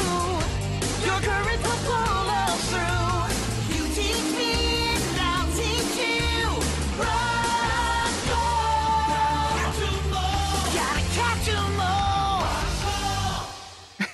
Ron Paul. I was of voting age during those years. Why didn't I vote for vote for Ron Paul? I don't know very much about Ron Paul's politics. He became like a, a meme candidate for a long time. Eh, because of this? Uh, th- th- stuff like this, man. Yeah. So I just thought that was very funny. um, we already played the theme song, so why not play it twice? But this time with Ron Paul. um, so the, the Japanese version, obviously, the Japanese version of the show obviously had a different theme song. Mm-hmm. The Japanese opening song is. oh, is it called- like very different? very different? Oh. Uh, that's in the English translation of that theme song is "Aim to Be a Pokemon Master" by Rika Matsumoto. So I, I do have a clip of that if you'd like to hear it. What if I say I don't want to hear it? It's too bad. I'm gonna force you to listen to it. 「お昼がリズムの中草の中森の中」「土の中雲の中のこのスタートの中」「なかなかなかなかなかなかなかなか大変だけど」「必ずゲットだぜポケモン」「ゲットだぜイエイエイエイエイエイエイエイ」「マサラタウンに」 Geto does a yeah yeah yeah yeah. I will say that sounds infinitely more like an anime opening. Oh, yeah, than for sure. any of the Pokemon's ever. So in this the first verse there, did you hear like the girl scream? Yeah, Uh, the- is that the voice voice of Ash? no. So there is a you, and it's in the English theme song as well. Visually, there's a point where Pikachu's running under people's feet, like back and forth. Yeah, You you can even picture it, right? yeah. Pikachu goes under a girl who's wearing a skirt, and the girl's skirt flies up just a little bit, right? No. The theme song actually calls attention to Pikachu going under that girl's skirt and saying soming a little, a little not. A, I don't know if it's raunchy is the right word, but Pikachu says something, or the yeah, girl because I does? think the song is written in, P- in Pikachu's perspective or something like that, or the or the the speaker of the song references the girl's skirt, Oh. and that's why the girl screams because Pikachu went under her skirt. that's that's your your factoid for today. okay, Japan. okay, Japan. But of course, after the theme song, we then are introduced to the main like Pokemon, the world of Pokemon, Right. essentially. So we get every episode of Pokemon uh, has a narrator. Yes, uh, the guy same will- narrator. Yeah, you'll you, this guy will start talking, and you're like, I remember that guy. He's from uh, every anime ever. Ash Ketchum is a boy from Pallet Town. And now that I'm 10, I can finally get my Pokemon license. 10 year olds can get a beginner Pokemon from Professor Oak, the town's Pokemon expert. I will journey to gain the wisdom of Pokemon training. And I hereby declare to the Pokemon of the world I will be a Pokemon master. We also meet our main character, Gary Oak. Wrong. Ron Paul? Hmm, our main character, Ron Paul. No, that's that's Ash Ketchum. Mm, are you sure? Yes. Doesn't even sound like a real name. Are you sure it's not Gary Oak? Uh, I mean, it's it doesn't sound like a real name because it's just a play on catch 'em all. Ash Ketchum. What is his name in Japan? His name is Satoshi. Oh yeah, it is Satoshi. After- wow, it is Satoshi. After Satoshi Tajiri, the creator of Pokemon. Okay, I see you, Satoshi. Yeah, he. So at Does the- he have a last name? I don't know. Hmm. Uh, the Ash character in the show is based on the main character of the video games Red. Right. That's why. And in the games, like usually the main character has three default names that you can choose from. Mhm. It's either Red. In Japan, it's Satoshi, or I think that's it. I think maybe it's just two. I've never played a version of Pokemon where I couldn't just put my own name in. Not that I ever put my You own you, name you always can, but like there are also like the default. yeah, there are like default ones you can choose from, and uh, Red and Ash are two in the the English version. Why red? Because that was the version. Yeah, I assume so. And then your your rival is green slash blue. Okay. It is. Yeah, I know. So tell us about Ash Ketchum. He's 10 years old and he's about to get a, a driver's license. or something equally as dangerous and something you shouldn't give to a child. Yeah, because you know, ten year olds they're Trustworthy? responsible to let them wander the globe. They're human beings. oh man, they have prefrontal cortex that are completely um doing all right, very fully formed. But yeah, Ash Ketchum definitely acts like a ten year old boy. He's excitable, irresponsible. Uh, he's sure of himself has a though. has a bedtime. That time that- that- I don't have a clip of that, but like the first thing that happens is Ash Ketchum is like doing his like, you know, anime poses, saying, "I'm gonna be the best Pokemon master ever," and he's the like, very best. he's like flipping his hat around and he's posing with his Pokeballs, Oh, and then man. and then his mom comes in and tells him to go to bed. yeah, you're making too much racket. You got stuff to do in the morning, boyo. You're gonna be late for Professor Oak's ceremony or whatever. Yeah. Oh man. And that's what the narrator said. Every boy, every young man when they turn ten is a young man or just no, young person? child. Every 10-year-old. Every young person, once they turn 10, they are old enough to go see po- the Pokemon professor, Professor Oak. I assume it's every I I have to assume that every town has its own Pokemon professor cuz not like everyone's Every region has their own Pokemon professor. Oh my gosh, that's so weird. So like where we live is so like we don't live in the San Gabriel Valley, but the San Gabriel Valley is a region that has one Pokemon master. It's a big region. Every county has the, every I'm not driving my prefecture. kids there.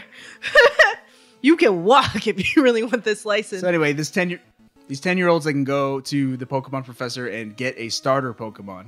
Mhm. And uh, they in the episode um Ash will uh like he he he's allowed to watch like this instructional video hosted by Professor Oak who tells the, you, him and the audience that any any young person who wants to start their Pokemon journey uh, can choose from a Bulbasaur, a Mhm. Squirtle, or a Mhm. Charmander. yeah. And so that's what you're, and that- it's exactly the same in the games. Yeah. I sorry, we're gonna do a lot of I know you want to talk about the show, but I'm I'm gonna just talk about if this world was real. G- Do it. Are the starter Pokemons more chill, therefore 10 year olds can handle them, or just easier to catch so we can just catch them all in abundance? I'd assume maybe they're, yeah, maybe they're bred to be more like, They're bred. So these I are don't know. so these are are cage kept Pokemon to give to children so that they can dogfight wild animals. yes, that is correct. That is exactly what happens in the show. It, yeah. And we, and we trust 10 year olds to do these things.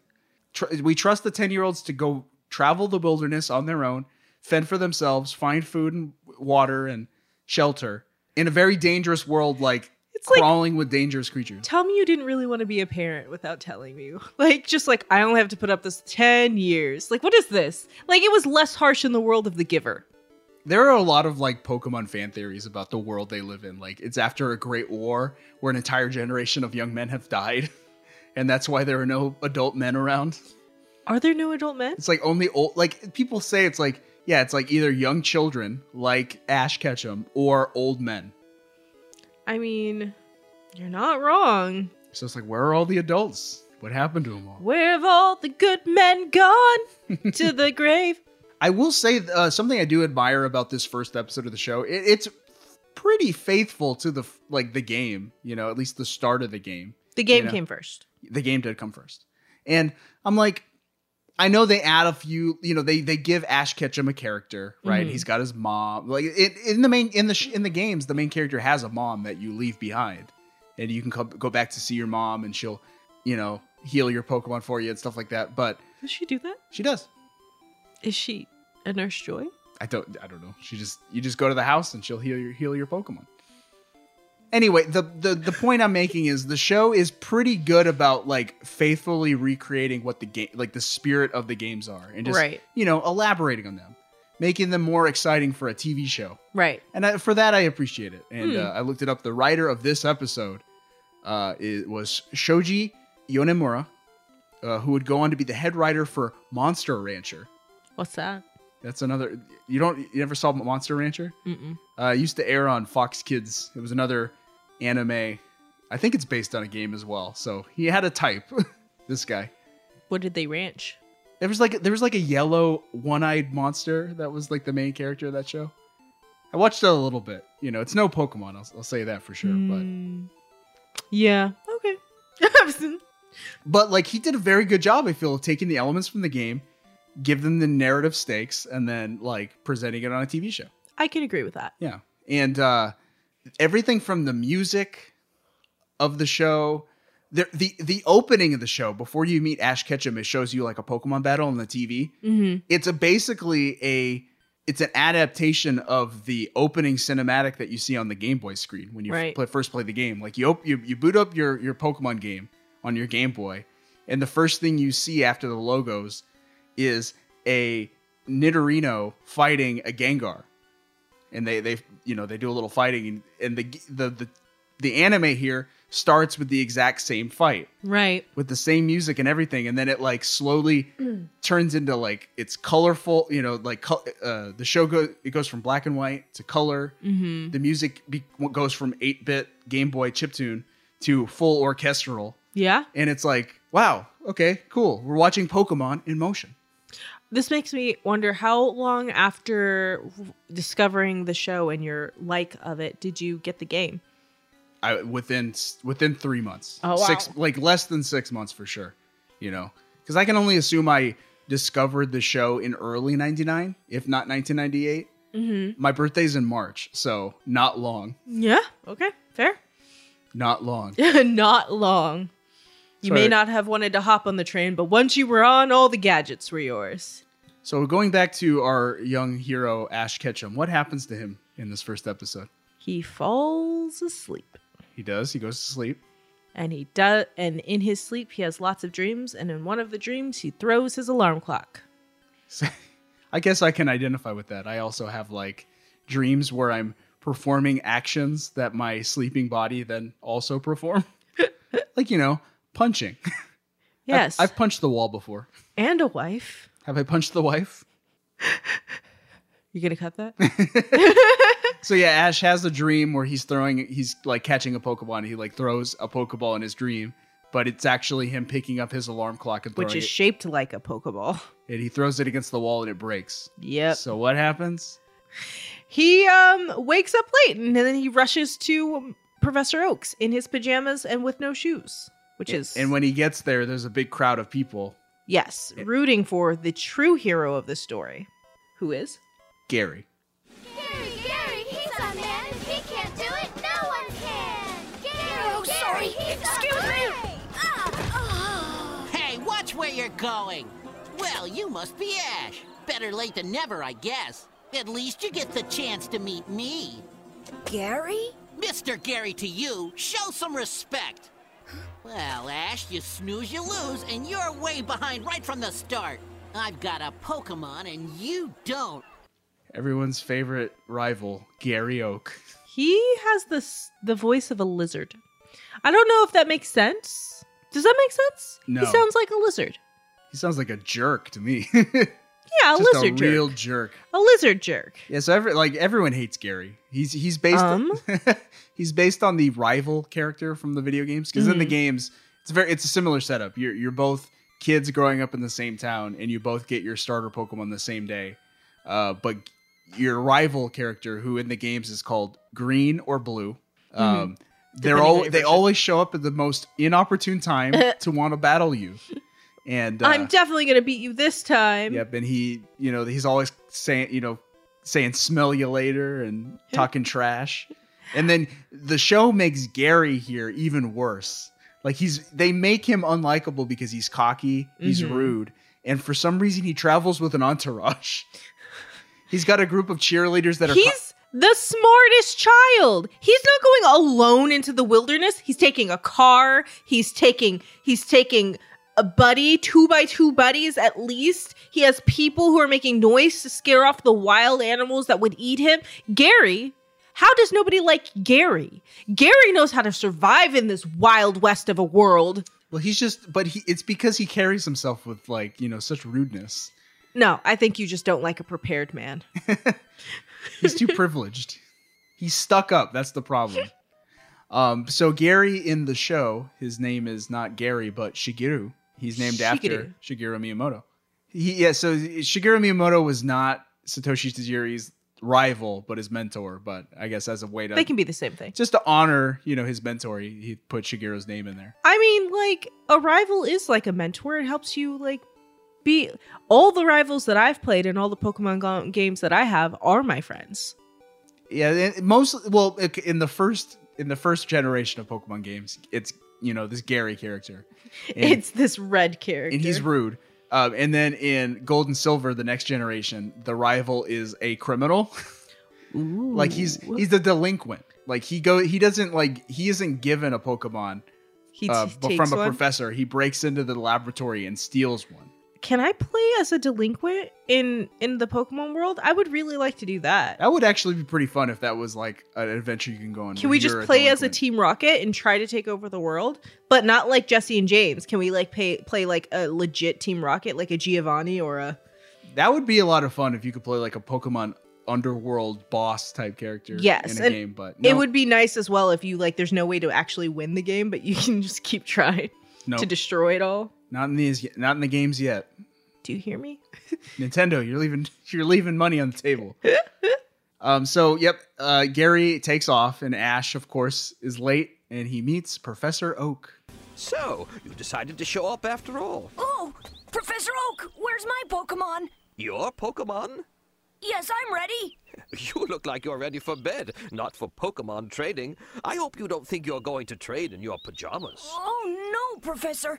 I got messed up this morning a- and I was a little late, but believe me, I'm ready for a Pokemon. Do you believe him? Freaking Professor Oak is like cl- like he's using this and he's just milking this situation as like a learning experience for Ash. he's not Oh, gonna late learn again, anything. huh? Hmm.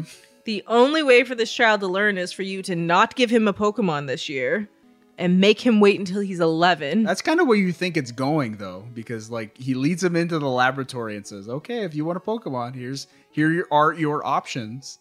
I've thought about it a lot, and it took me a long time, but I finally decided to choose Squirtle. Oh, Already taken by someone who was on time. oh, I wish I hadn't overslept. But now I will choose as my Pokemon Bulbasaur. What? That one was also taken by a kid who wasn't late. Oh. oh So, you know, like why'd you bring me in here professor oak if, if you didn't have any Pokemon left, why'd you like give me hope and think that I could choose one anyway? why are you letting me open these bowls that are clearly empty also why do you still have the Uh, balls maybe he just replaced them He probably replaced. it- It's a teaching l- moment. that's true He knew Ash was going to show up eventually.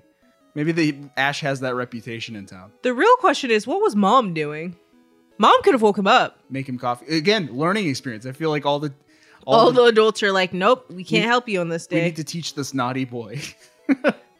so he doesn't end up getting any Pokemon, and the show uh, goes about what he does for the rest of the year as he waits for the next year to come. No, in fact, Professor Oak throws him a bone uh, by saying that he's got one Pokemon left. The early bird gets the worm, or in this case, uh, the Pokemon.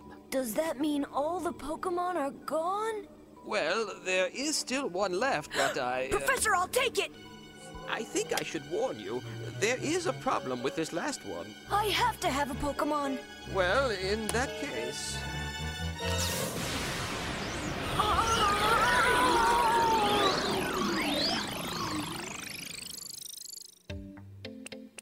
Pikachu. Its name is Pikachu. Oh, it's so cute. It's the best of all. You'll see. Oh, hi, Pikachu. Ominous.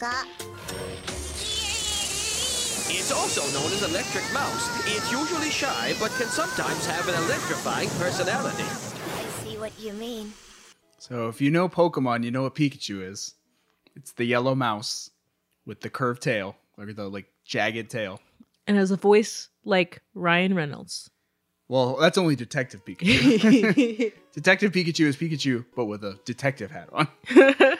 um, so Pikachu uh, is the mascot of Pokemon. So uh, initially, uh, based on a suggestion by the anime's production company OLM, Pikachu and fellow Pokemon Clefairy were chosen to be the lead characters for the franchise merchandising, with the latter as the primary mascot of the manga in particular. Right, so it was going to be Right. Pikachu was going to be the manga, uh, the the anime's mascot, and Clefairy was going to be the manga's mascot. Right. Mm-hmm. Pikachu was chosen as the primary mascot of the anime in an attempt to appeal to female viewers and their mothers. And Okay. because it was believed that Pikachu presented the image of a recognizable, intimate pet for children. Okay. So Pikachu is cute and cuddly, looks like a dog or a cat. And that's Right. why they chose Pikachu. Okay. And what was their thoughts for Clefairy? I don't know. All I- also, that meme makes a lot more sense now. The who's that Pokemon? It's Pikachu. It's Clefairy. Gosh dang it! Who's that Pokemon? It's Pikachu! It's Clefairy! that one. I was going to play that later. but I had it. Uh, because it was Pikachu, but it was Clefairy. So, um, yeah, ev- eventually the decision was just like, no, Pikachu is the popular one. Make Pikachu the primary mascot for the whole series. Yeah. altogether. Which I think is like not weird. Not weird making Pikachu that, but like that there was that they because I'm thinking about what Clefairy looks like, and I was like, why didn't they think that would apply appeal to girls? And It definitely would have played less in the U.S. Like this pink fuzzball thing. That's true. Yeah, so it was like little boys wouldn't have liked this pink thing. Who cares? But We're Pikachu. trying to get the ladies. in hindsight, it worked. You know, it's like Pikachu. Absolutely it worked. Pikachu was the clear best choice to make. You know? Yeah. And then obviously they highlight like the cool, tough, final evolution Pokemon like Charizard and Blastoise, and you've got a winning Charizard. formula. Charizard, Do you know where Pikachu gets its name from? Paku Paku. They that's That's Pac-Man. oh then no. So Pikachu's name is derived from a combination of two Japanese onomatopoeias. You got Pika Pika, which is a sparkle sound, and Choo Choo, which is the sound Kiss. a mouse makes. Oh So basically, you can think of Pikachu as like if you were going to take Pikachu as like a Japanese pun and make it Mhm. an English pun, it's basically sparkle squeak. mouse squeak. Wait, sparkle squeak. Oh, because it. Spar- I was like, it doesn't sparkle. It's not a vampire, but it's it's electric. Yeah, I get it. Uh, electricity like like a sp- yeah, spark squeak. Spark squeak. Cute. Pikachu. So that is where Pikachu gets his name. So Oh. Ash Ketchum, his starter starter Pokemon is different from everyone else. It's a Pikachu, uh, an electric type mouse, and this Pikachu's ornery. Honor is exactly. That's that's the excellent most excellent word for a Pikachu. Well, this specific one. Do we ever really see any more Pikachu's in the series? Yeah, yeah. They they they visit like they find a prairie where like wild Pikachu roam, Pikachu Prairie, and like Pikachu it considers staying with the- the wild Pikachu, just like Butterfree. just like Butterfree. Ash cannot keep a Pokemon, but he's going to be a Pokemon master. Not a trainer, a master. so wha- what's up with this Pikachu? What's his problem? Uh, it doesn't like Ash or Pokeballs or humanity. You know, it was kind of taken from its prairie. How old do you think Pikachu is? I don't know. Probably young. Probably young. Yeah. It's just like this Pikachu is just like it's it's more wi- of a wild animal. It's Yeah. not quite tamed. Yeah. You know, and- it's not domesticated. but we're going to give it to a child.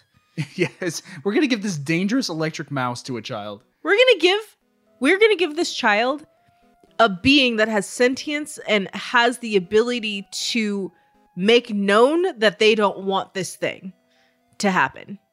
Yes. This world is evil. But anyway, Ash is about to set out, and of course he he says goodbye to his mom. He says goodbye to Professor Does he Oak. say goodbye to his mom? Of course. Well, I mean, she she meets him outside the laboratory and gives him his underwear and his travel equipment, His bag. all his stuff, um, and and she even gives him a set of Pokeballs. With Pikachu at my side, I'll get all the Pokemon in the world! I thought all Pokemon stayed inside their Pokeballs. Why doesn't this one? Uh, oh yeah, right. Pikachu, get in the ball now! Huh? Oh, you're playing catch. You're friends already. Uh, sure. uh, sure. Yeah, This Pi- just more and more sounds like a bad idea. Pikachu does not like to be in its Pokeball, so that's also different from all the other Pokemon around. Because what Yeah. what for those who've not watched Pokemon, basically Pokemon live in these little red and white spheres, like Cages that shrink and possibly. They're essentially little cages, yeah, and that you can wear them on your belt. and when you're ready to call upon your Pokemon for battle, you throw the Pokeball, and it your Pokemon will pop out. Uh, but this Pikachu is different. He does not like the Pokeball, so he wants to just walk around on his own two feet. He doesn't want to be confined like a genie in a lamp. He doesn't want to be with this child. He wants to go away. But that's too bad because that's what they do. And like Ash lassos him with a rope and just like drags him literally across the road. drags him in a leash and it's just kind of like i mean i get it right like it's not like it's the first time i've seen the show but really thinking about it when i was like what if this was a real world like like if we saw somebody dragging a dog by a leash that clearly didn't want to go to where it would be you know like doesn't look like it wants to i'd be like are you stealing that dog hey just let the dog off the leash if it wants to stay with you then it won't run away But also, yeah, also this this Pikachu is extremely dangerous and can shock you with Well, like high level maybe electricity. we shouldn't have put it in a ball in the first place and taken it away from its what's that word? Territory? Habitat. Habitat. I think I am I I am the bad guys from that game that made the PETA the bad guys. You're the I, I can't remember what team it is. Team humanity. Team humane treatment of Pokemon. Um, so here's where generally the po- Pokemon would go to break, and we'd get a little inter- interstitial. We already played it, but it, Is that where you're gonna play it? basically there's an interstitial in every episode of Pokemon, and it's called "Who's That Pokemon?" and it Mhm. would basically show a silhouette of a Pokemon, and the kids at home had to guess who the Pokemon is. It would go like this. Who's that Pokemon? It's Pikachu! It's Clefairy! Um, For a second that sounded like Will Ferrell. Was that Will Ferrell? I don't think so. It might have been Will Ferrell. But I looked it up, and apparently this is a tradition brought on from the Japanese show. Mhm. Japanese show had a "Who's That Pokemon" as well. So Makes sense. yeah, it's icon- it's iconic Oh, that "Who's That Pikachu" splash screen. Everyone knows it. That's true. Anyway, when we Who's get that Pikachu splash screen? That's what you just who's said. that Pokemon splash screen? anyway, we get back from break. Uh, Ash is dragging Pikachu through the woods. Yep. And uh, he is he- he's he's getting fed up with it. He's like, "Why don't you like me, Pikachu?" I just want to be with you. No, no, po- Pokemon don't talk. Pikachu, are you gonna be like this the whole way? Is it because you don't like me? Pika Pika. Well, I like you a lot. And since you're the Pokemon I'm training, don't you think you could be a little nicer and just open your mouth and tell me what's wrong? Yeah. that's not exactly what I meant. Is your name all you can say? Pika. Pika. So yes, Pokemon can only say their their name. No, that's not true. Most Pokemon, except in weird tel- TV sh- like weird uh, movie adaptations where Pikachu talks for some reason. Meowth. Meowth is different. Meow- Meowth taught himself to talk. Meowth is the rocket of this world. We're not going to meet Meowth in this episode. No. Uh, so I looked it up. Apparently, uh, reportedly, the original intention for the anime was to have the Pokemon talk. Oh. but OLM Inc. was unable to come up with a concept that Game Freak was accepting of. Yeah. And then also the amount of like voice actors you would have to do for like the amount of Pokemon that just show up. Imagine like a, a just a battle scene where it's like Pikachu use Thunderbolt. You got it. it would have been really cringy. And then like, oh no, critical hit. Pika, uh, Ash, my spleen. I'm gonna get you, Meowth man. I don't oh know. man. It no, would, it would have been horrible. Would have been not not good. No, terribly yeah, not this, this good. was the best choice to make. yeah. Good job. And I'm, I, I can only assume this is the element of the show where a lot of parents were like, "What is happening on the screen?" Because it's a bunch of creatures only saying their name. And some of them don't even say their name. Caterpie just says P. Which, by the way, I meant to ask this earlier. Early bird gets the worm or Pokemon. Is there a worm Pokemon? I mean, Caterpie. Weedle? No, that's not a worm. It's a maggot. It's a larva. I'm sure there's a worm Pokemon out there somewhere. I wanna. Can I? Can I make a Pokemon team with only like worm type Pokemons, like squiggly wiggly worm types? I think there's. Yeah, I think that, I think you could. Could I win? None of them are going to evolve. Uh, we, we'll have to do some research on that. Okay, Send, sorry. Send your Pokemon team suggestions to Jess. Oh yeah, on do Twitter, that on Instagram. for um, Pokemon Eevee or Pokemon Sword Shield or Diamond and Pearl that we're eventually gonna get. So anyway, um, this is the case in the game as well. But basically, when a Pokemon trainer goes out into the wild to catch, you know, to go on their adventure, to become Pokemon trainers and Pokemon masters, Right. once you go out onto a route, what's the first thing really gonna that's gonna happen? In a Vigi game, Yeah. you get attacked in the wild grass. You don't see it coming. Yep. You walk through wild. You, you walk through Tall like tall grass grass. in the wilds, and you end up getting uh, you cross paths with a wild Pokemon, and that's what Ash does. They're like level three or two. You're fine. A Pidgey. Pidgey is a flying Pokemon. Among all the flying Pokemon, it is the gentlest and easiest to capture. A perfect target for the beginning Pokemon trainer to test his Pokemon's skills. This is great. It's our lucky day. Pikachu, go get it. Aren't you ever gonna listen to me? But why not?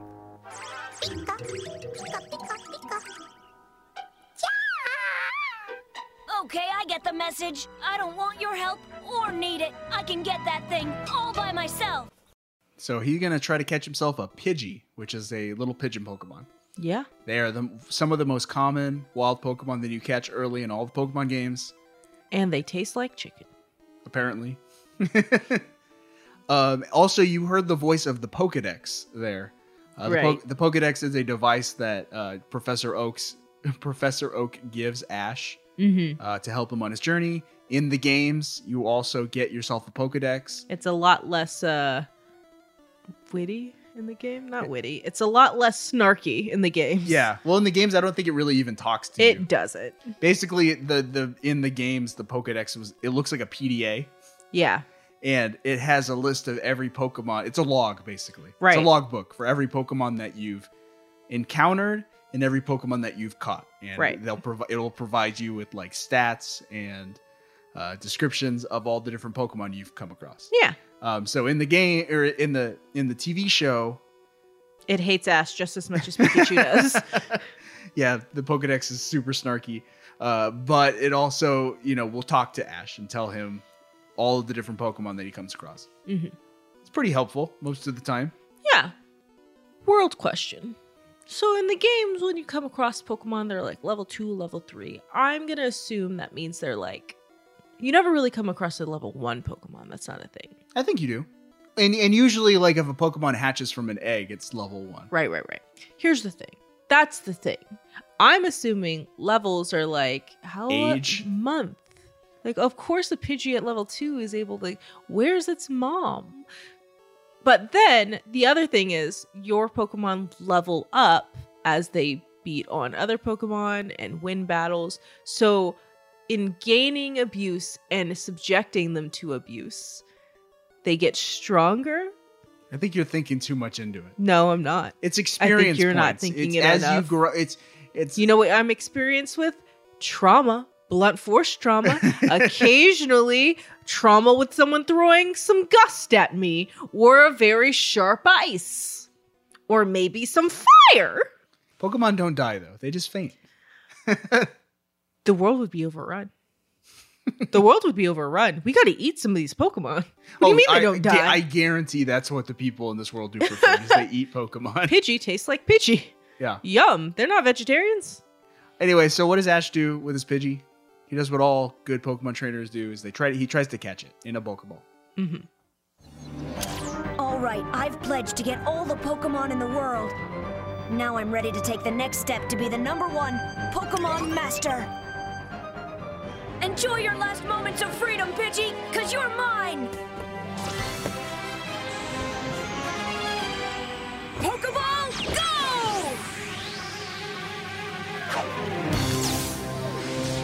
I did it!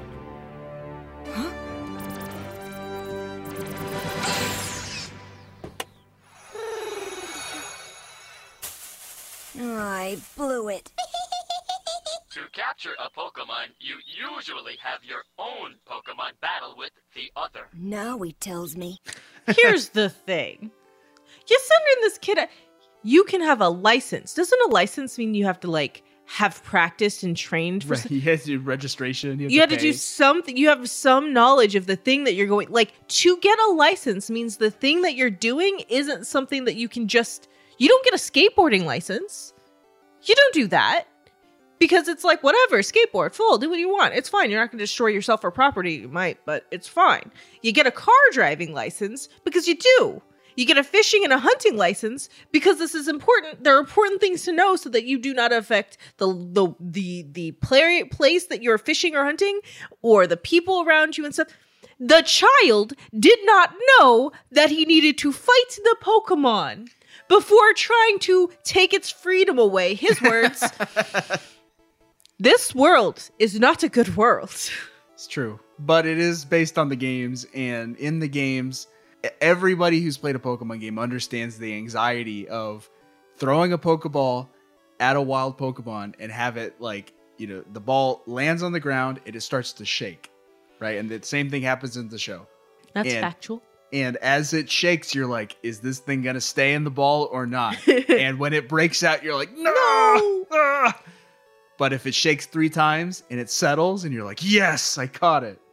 That Articuno is mine. But the point of obviously in the games and in the games, like y- you can actually look up like the catch, like the math equation to j- to um, calculate the catch rate of a different Pokemon or something. Mm. Um, it's like this complex equation, but there's like math involved in how successful you're gonna be if you try to throw a Pokeball at a Pokemon Right. and it's based on whether or not you've weakened that Pokemon beforehand, what kind of Pokeball you're using, yep. whether or not you've like put the Pokemon to sleep, or if it's paralyzed or something. Right.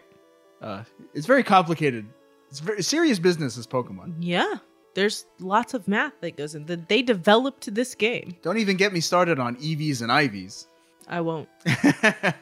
So yeah, Ash Ash is a freaking loser. He, does- he doesn't know. You're not wrong. You have but to- You're also rude. Yeah, you have to weaken the Pidgey before you can throw a Pokeball at it. This is literally why Gary was like, "Get out of the way, you noob." And this is why Gary has like all the best Pokemon, while Ash has like none. I'm a Pokemon master. Can't even have a full team of six ever in the whole history of the show. It, it, it takes him a while. It sure does. Um, so anyway, he catch he tries to catch the busy and he fails miserably because Pikachu doesn't want to battle. Correct. Um, and so Ash then comes across a different Pokemon. Well, not on purpose. He's trying, still trying to catch the Pidgey, so he's throwing rocks to weaken the Pidgey because Pikachu will not do it. Honestly, like if that was a mechanic in the game, that would be interesting. It's like Yeah. if you all of your Pokemon have run out of moves, so you, You can just just start throw- throwing rocks at Pokemon. Honestly, like I, it would be great if a Pokemon game started out like that instead of like you getting a starter. Like you just need to go and throw a rock at Pokemon's until you can find it. This is a bad world to live in. I'm not saying throw rocks at things. I'm just saying, rock throw is a move in Pokemon. That's true. So anyway, yeah, he throws a rock at a group of Pidgey, hoping to stun one so that he could catch it. But what happens? Uh, he misses a Pidgey and hits a Sparrow. Spiro. Yes, he accidentally strikes a Spiro with a rock instead. And Spiros are a more aggressive bird Pokemon. Yes, they're the crows of the world. I'm sure there's an actual crow Pokemon. Yeah, there are Murkrow. In fact. but yeah, Spiro is a very aggressive, angry-looking bird Pokemon, and Ash hits one in the head with a rock. I wonder what that is. Unlike Pidgey, Spiro has a terrible attitude. It is very wild and will sometimes attack other Pokemon and humans.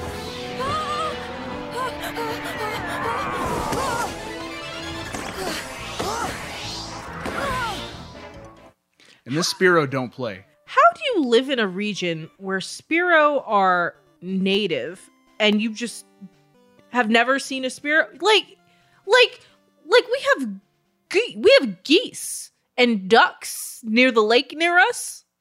You know what I'm not gonna do? Go anywhere near their territory. Throw a rock at them. D- the- in their direction at all. I don't look up and go like, "What kind of goose?" No, it's a goose. Run. It's true. Ash is very stupid. Ash is most stupid. He shouldn't be out here. No! Who gave him a I never saw him take a license. I think this is just like he's he's the village idiot and they wanted him gone. Professor Oak. Is that manslaughter? What is that? yes. Negligence. at least. Negligence definitely. so yeah, he, he he makes this Spiro very angry, and Spiro calls its friends. And Ash and Pikachu are then chased for the entire rest of the episode by a murder of Spiro. That's what a that's what a group of crows is called. Yes. A murder of Spiro. Chase Ash for the next 10 minutes. Yep. And they don't let up. They just It it's not a funny like Scooby Doo. We went through the wrong door. We're both through the same door. Nope, nope, nope, nope. There is a murder in the eyes of this murder. Oh yeah, you you li- you think that Ash is in very real danger, and he like jumps into a stream and goes down a waterfall, and there are several points where like he's dead, he's dead. The police are gonna find him dead on the Right? side of the river. And This they're, is how this episode. This is how this kid's show starts. they're gonna visit his his mom's house the next day and says, "We found your son dead. Who let him out?" but what what happens? Like so he he He steals a bike. from who? Just a random chick. Her name is Misty. How do you know that? Did they? Did she introduce herself? Well, I think they become friends. You think? That's just a kid. Oh, and a Pokemon. Oh, are you okay? Yeah, I'm okay. Not you. Look what you've done to that poor little thing. Is it breathing? Uh, I, I think so. Well, just don't sit there. It needs a doctor right away. There's a medical center not too far from here. You've got to get moving now. You mean a hospital? Yes, for Pokemon. Um, can you tell me which way do I go? That way.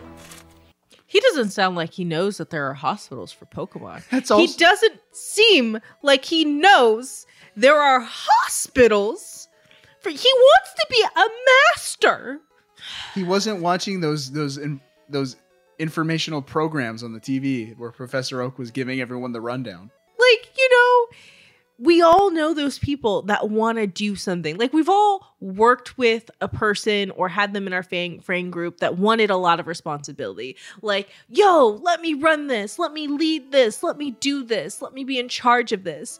And you're like, no, you true. don't understand. It's and true. it's Mm. just, You're not ready for this boy. But yeah, so that that girl, she didn't say her name, and uh, you don't I don't uh, you don't find her name out until the next episode. I think honestly, you're right. But um, Yeah. that is Misty, who becomes a long running companion of Link of uh, Link of Ash. but she's really right she's really just with him to uh as he's the guaranteer to give her back the thing he took from her and got destroyed They're coming back! Run!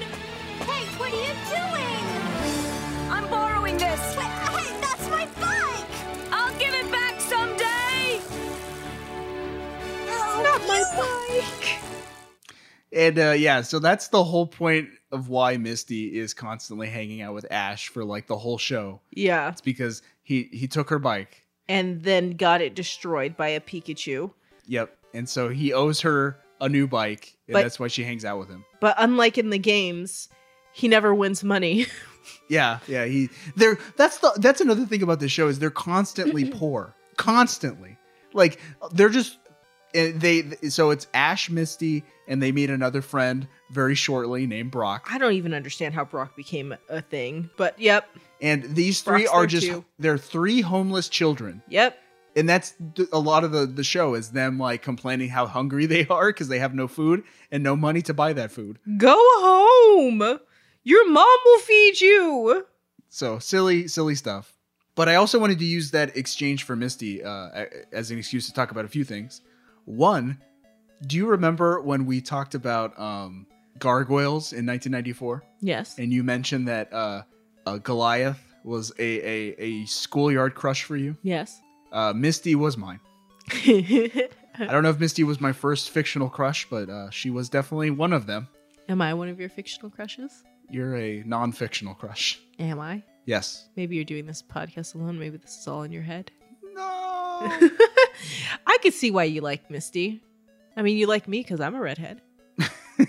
You're feisty, like like Misty is. Am I feisty? Yes. I don't think so. That's a word to describe a Pikachu, not a Waifachu. Um, and then also, I wanted to use this exchange to talk about the differences between the English dub and the Japanese Oh, uh, okay. original. So um, I have the the first clip that I played with Misty, where she goes like, "Who's that kid?" Who's that? Uh, or he's like, "Are you okay?" "Yeah, I'm okay." Not you. The Pokemon. I have that same clip in Japanese, and I just wanted to play it. Okay. なんだ人間さんかあひどい怪我ありがとうどうしてこんな目に遭わせたのよ Did you just slap かわ Ash? いそう俺のせいだよなごちゃごちゃ言ってないで早く治療しなきゃこの近くだと時はシティのセンターで治療してくれるわ早く病院あるのポケモンのねあで時はシティってどっちあっち Yes, yes, she did slap Ash. He deserved it. Somebody needed to smack that boy. So apparently, um, Nintendo specifically asked for changes to be made to the English adaptation of this episode and to the show in general. Why? So things like punching and you know and violence, including an instance where Misty slaps Ash, was Uh-huh. removed. Okay. Yep. So that in the Japanese original, she wa- wa- runs up to Ash and he goes, "Oh, thank you." Smack. Smack, not you. so I thought that was very funny. Um, so in Japanese, uh, Ash is voiced by Rika Matsumoto, and in English, he, he is voiced by Veronica Taylor. In Japanese, Misty is voiced by Mayumi Iuzuka, and she is voiced by Rachel Lillis in English. So thank you. Oh, I didn't know Ash's voice was voice actor was a woman. Yep. Cool. Yeah, she, uh, Veronica Taylor played Ash for many, many years. Mhm. Um, and then she was swapped out with someone else. But yeah, that is an iconic voice for Ash for sure. Agreed.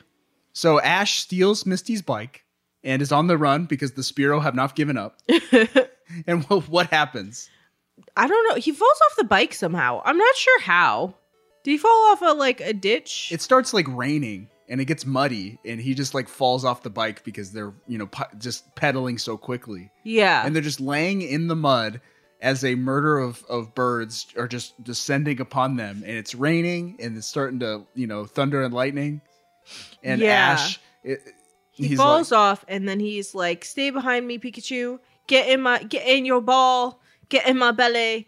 And um he stands in front of Pikachu like, "You can't." Like he's going to be eaten by birds. He's, He's gonna- going to be pecked. it- it is a birdemic and he's going to be dead by birds. it's a moment of self-sacrifice. I think Ash is, you know, proving to Pikachu that he Mhm. he's gonna stand up for Pikachu.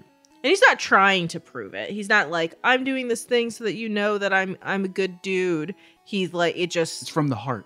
it's from the heart. He just doesn't want his Pikachu to like get, Get hurt. hurt. unless it's uh, by his own hand in battle. Spiros, do you know who I am? I'm Ash from the town of Pallet. I'm destined to be the world's number one Pokemon master. I can't be defeated by the likes of you. I'm going to capture and defeat you all. You hear me? Pikachu, go inside the Pokeball. It's the only way. Come and get me! This child clearly doesn't know how thing. I'm gonna capture you all. Your mom only gave you five Pokeballs, and you already wasted one. And you're, you're he also does not catch all of them. He surely doesn't. he's an idiot. I'm just an idiot that I am. But he's a brave idiot, and he, you know, Pikachu finally has that face turn and is like, okay, this guy really cares. He has my back. Uh, I will step in and shock all of these birds. Yeah. So uh, Pikachu, in a triumphant moment, does Thunder Shock, and s- I think so, or something like that. Thunder. Yeah, yeah, yeah, yeah. Does some kind of thunder move and thunders all the Pidgeys down. Yeah. It's helping that it's rain because he can trigger some from the sky or she. I don't know what gender poke Pikachu is. I think Pikachu's a boy. Um, I was just thinking about this because I was just playing that Pokemon EV game, and um, I was just replaying it. And the first badge, when you win it, allows you to not have trouble wrangling Pokemon over the level of twenty. Mm-hmm. Maybe Pikachu's just level twenty. It could be. Yeah, that that might be a problem. Just uh, Pikachu doesn't respect Ash because Ash uh, hasn't proven his worth. I think that's like the the point. Like mechanically in the games, you're not supposed to catch Pokemon that are higher level than you, Mhm. and when you do. Um, they don't obey your commands because it's sort of like a handicap. Like, Yeah. if you have a Pokemon that's way, way stronger than everything else you're going to come up against, Mhm. they instituted that handicap so Right. that um, you're going to have a bit more trouble. Like there will be times if you got a Pokemon that's like way over leveled, it just won't listen to you. It's Yeah. like, yeah. This be- it just took a nap, you know, or something. It just took a nap and then was wailed on, and now it's passed out. but in the narrative, it's like you know, you as a trainer have to prove that you are, you know, worth the Pokemon's trust and Right. loyalty or whatever. And th- maybe that's the case. Yeah, maybe Pikachu was just over leveled, Yeah. and Ash needed to prove himself. That being said, Oak, what the hey? He said something was wrong with it. It was what was wrong is you're giving a 20 year old to a 10 year old. A dumb 10 year old, to be exact. Why didn't you give that one to Gary? But all things, yeah, at the end of this episode, Pikachu and Ash, they have that bonding moment, and now they're best friends. Uh, best friends. Yep. Now they're friendly. Anyway, yeah, they, they, I think they pass out at that point. You know, Pikachu loses all of its energy, shocking all of the Spiro and scaring them off. And Ash is just like, I don't know, he's scared or something. He's just like, what did just you passed, do? he passed out from exhaustion. yeah, they both are just on on the ground, passed out, and then they wake up and the rain has stopped and there's a rainbow and, and, there's a ho ho. Well, we beat him. Sure.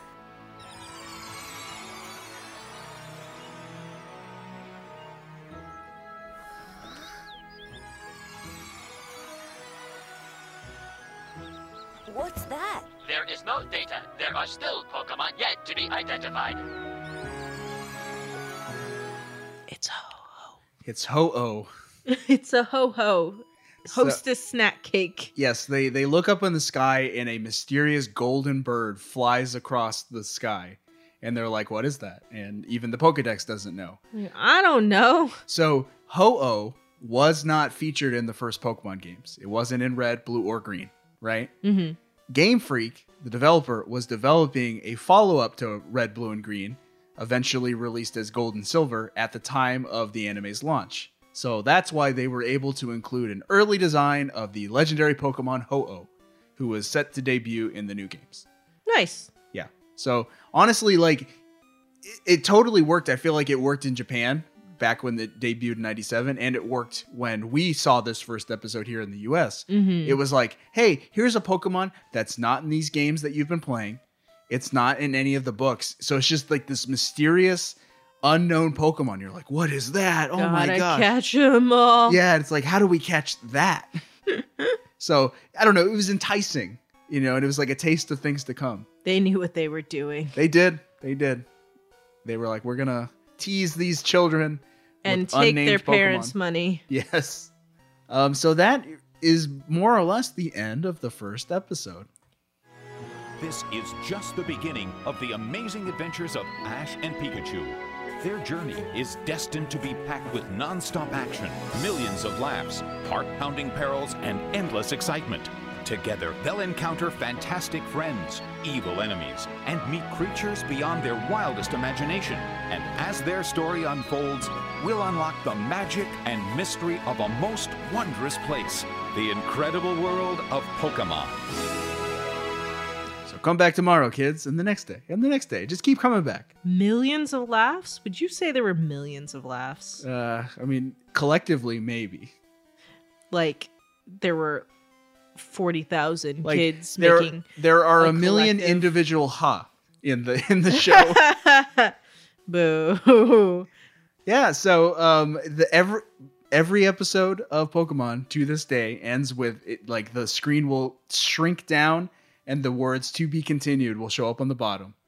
Yeah. uh, I think we're all waiting for that day where the to be continued. Are we waiting for it? I don't know. I, it just seems we were like you- all loathing that day. No, all, all good things have to come to an end and one day that to be continued won't be featured somewhere. But That's true. you know, the chapter will close, but for the last 15 years to That be has not continued, happened. it's always been there at the end. Yeah. Um, but that's not the end of the first episode of Pokemon. Oh. There's one final business we need to get to. Do you know what it is? Is it a wrap? It's the Poker Wrap. I thought you were gonna close with it, so I guess this is fine. Okay, guys, we gotta rap some Pokemon. We don't have just to. do the singing. I'll take care of the hard part. Let's get it on. I want to be the best that ever was. This doesn't sound like rap. Yeah, that's my cause. Electro, Diglett, Nidoran, Mankey, Venusaur, Rattata, Firo, Pidgey, King, Jolteon, Dragonite, Ghastly, Ponyta, Vaporeon, Poliwrath, Butterfree. Catch 'em, catch 'em, gotta catch 'em all. Gosh.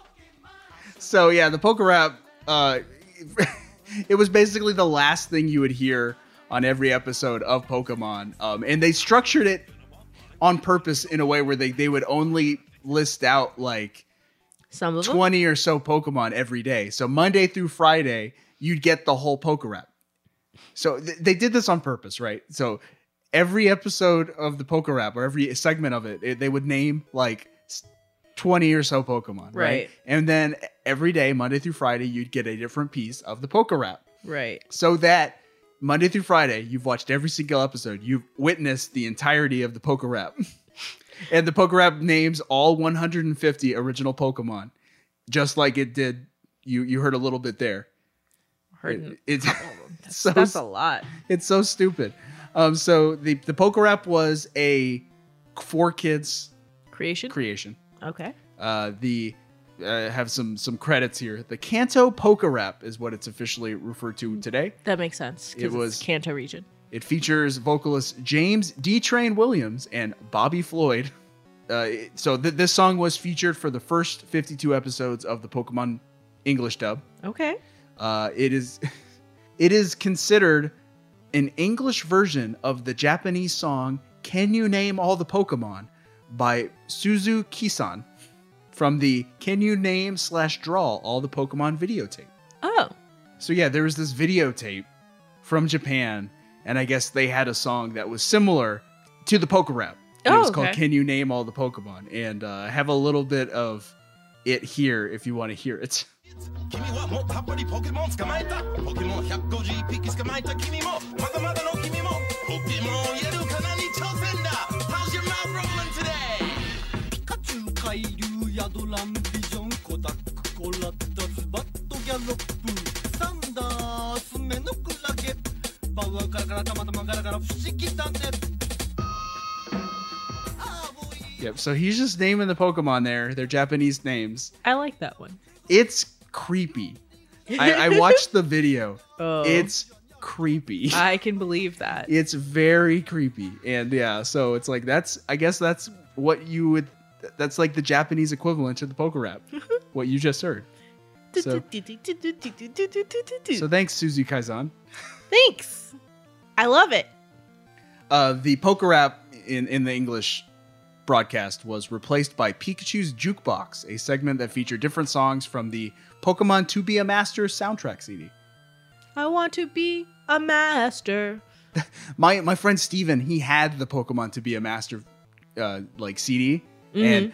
we'd play that thing all the time because it had it had the Pokemon theme song and it had a lot of this, the different songs from the anime and the movie. was everything you wanted. It was. And we'd listen to it in his dad's like garage, basically. and that is more or less the first episode of Pokemon. Yay! Would you recommend it? Did you like it? The first episode or the whole show? Let's just say the first episode. I, I think it's an adequate first episode for a show. No. Too many questions, too many stupid children. I feel like you're questioning the like the internal logic of the Pokemon world, though. I am. I feel like I'm gonna be honest. I, I was like, this show is very dumb. It's for Mm. children. Yeah. it's a children's show, but it does a very good job of setting up the Pokemon world Mhm. as it is, Mhm. um, and I think it's a good primer for people who have never played the games Mm. to still be able to understand what's going on and enjoy the show. I think that's successful. It's Yeah. like you don't need to have enca- encountered the source material to appreciate the show or to enjoy it. I don't disagree with you, but I won't agree with you just because. Do you think it's a bad show? No, no, it's a, it's a, it's a it's a fine show. It's Pokemon. It's a good show. Yeah. It's not Digimon, but it's a good show. Yeah, it's it's it's very cartoonish. It's for children. It has a lot of you know dumb kid jokes and kid logic, and uh, obviously as the show goes, it's very episodic. It's like you know heroes travel to new location. They get into a little wacky adventure. Then They, sink move a on. whole ship. stuff like that happens. But like, I think when I was a kid, I really appreciated because it was for the most part still serialized. You know, they Mhm. were still moving from point A to point B Yeah. and you know ash would grow he'd catch new pokemon he would get gym badges you know uh, he, he'd get you know earn his way up to the pokemon league Did he ever make it to the Pokemon League? he did at the end of this first season he reached the pokemon league Ah. he fails miserably he, he doesn't win the pokemon league but he does get to the you know he does get there yeah. and he competes. So that's something. And honestly, like I really liked like there would be ep- like seasons of Pokemon where they would get to the league of the whatever region they're in. It would be like a tournament arc, Mm-hmm. you know. So there was like a whole, you know, there was a whole six or seven episode arc where Ash is competing in the tournament. Oh yeah, yeah. and it was yeah. fun. It was, it was like Dragon Ball or something. That sounds yeah, that sounds fun. I I legit never got that far in Pokemon, so um, it does sound like a romp. It sounds like Yeah. a nice a nice little thing. I think I feel like for this show, you have to check, you have to meet the show in its terms. You have to check your brain off at the door, you know, like. Uh, but if you enjoy, I, I feel like there's so much to enjoy and just how like how cartoonishly fun the show is, Mhm. you know. And it's like it's got exciting battles and uh, the music and the animation is good. Uh, the characters are incredibly stupid, but I don't know, they're also charming and fun. Yeah, yeah, So yeah, I, I think I recommend Pe- uh, Pokemon. yeah, yeah. I also recommend it. Thank you. so, what did the world think of Pokemon?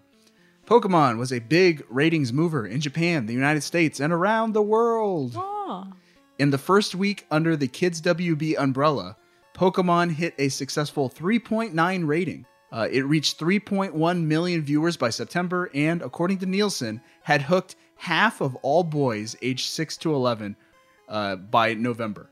So, all little boys 6 to 11 who were watching TV at the time were watching Pokemon. yeah. You were in it because Michael convinced you. It's quite a feat, yeah.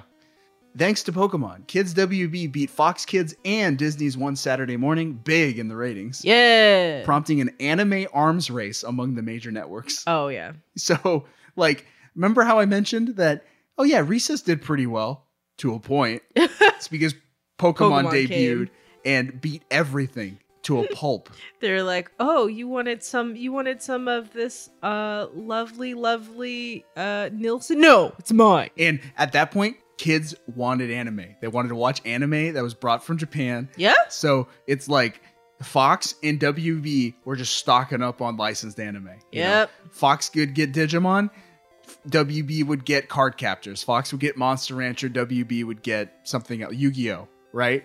It was Yeah. just constantly they were bo- trying to best each other and eat, uh, just you know, get some of that ratings pie. And I feel like Disney's one Saturday morning, Disney didn't play into that hand, and they lost big because of it. Disney was trying to push its own animation, and American kids did not want to watch what was on Nope. Disney's one Saturday morning. They, They wanted didn't. Pokemon. They did.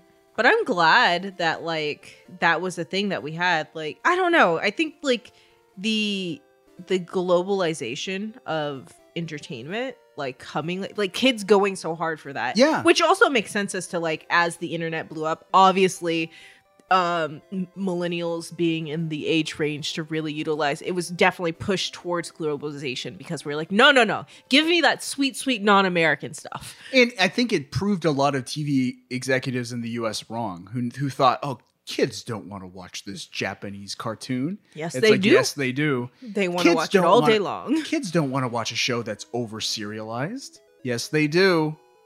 kids don't want to know what food is in other countries Well, they they still they still localized the. we couldn't win all the battles Yeah, yeah. So if you if you ever wonder why they call a rice ball a jelly donut in an America, onigiri It's because four kids thought that English kids wouldn't know what a rice ball was. yeah It's Anyway, a bowl the- of rice dude it's a bowl of rice The first episode of Pokemon received mixed reviews from critics, with praise going to its faithfulness to the games, but criticism aimed at its main character. i wonder why Yeah, so, not a lot of Ash fans out there. No. Game Zone praised the show's opening Pokemon battle on television, stating that, quote, it emulates the game perfectly, then quickly transforms into a more realistic, full color battle. Few game based anime series incorporate the game elements so well, which I totally agree with. While Cleveland, Ohio newspaper The Plain Dealer complained that, quote, Ash just isn't all that interesting. Uh, he's not The show overall, though, while fondly remembered by millennials, has been subject to criticism. Paste magazine, for example, said, quote, Pokemon may not be high artistry because, you know, it's for children, but the show's pervasiveness is a testament to the power of nostalgia. hmm I, I think that's why a lot of us enjoy Pokemon still. It's because of nostalgia. yeah definitely Like, at least the show. I, I feel like the games have peaks and valleys in terms of quality. Mhm. Like, I, w- we both really like Pokemon Let's Go Eevee. yeah Um, but like I really wasn't a big fan of things like Pokemon shield you Shield. didn't like it at all I did. I liked some of it. but most of it you were like There were Why? yeah, there were a lot of elements of Pokemon Sword and Shield that were frustrating to me. And demonstrating the show's complicated legacy, IGN in 2008 said, quote, ultimately the show's story is boring, repetitive, and formulaic. And quote, at the end of the day, this franchise feels more like crass marketing than trying to preach the importance of friend and companionship. That same outlet in 2021 said, quote, the series had clever writing and a golden marketing formula designed to spread Nintendo's Pokemon video games into new, lucrative territory. yeah see that's the thing when you have different writers writing stuff like no i like it So it's like they're looking at the commercialism of Pokemon. They they both agree Pokemon is very much commercialized. yes But it could be a good thing, could be a bad thing, yeah depending on how you look at it. yeah But of course, Pokemon, both the anime and the franchise, was not without its controversies.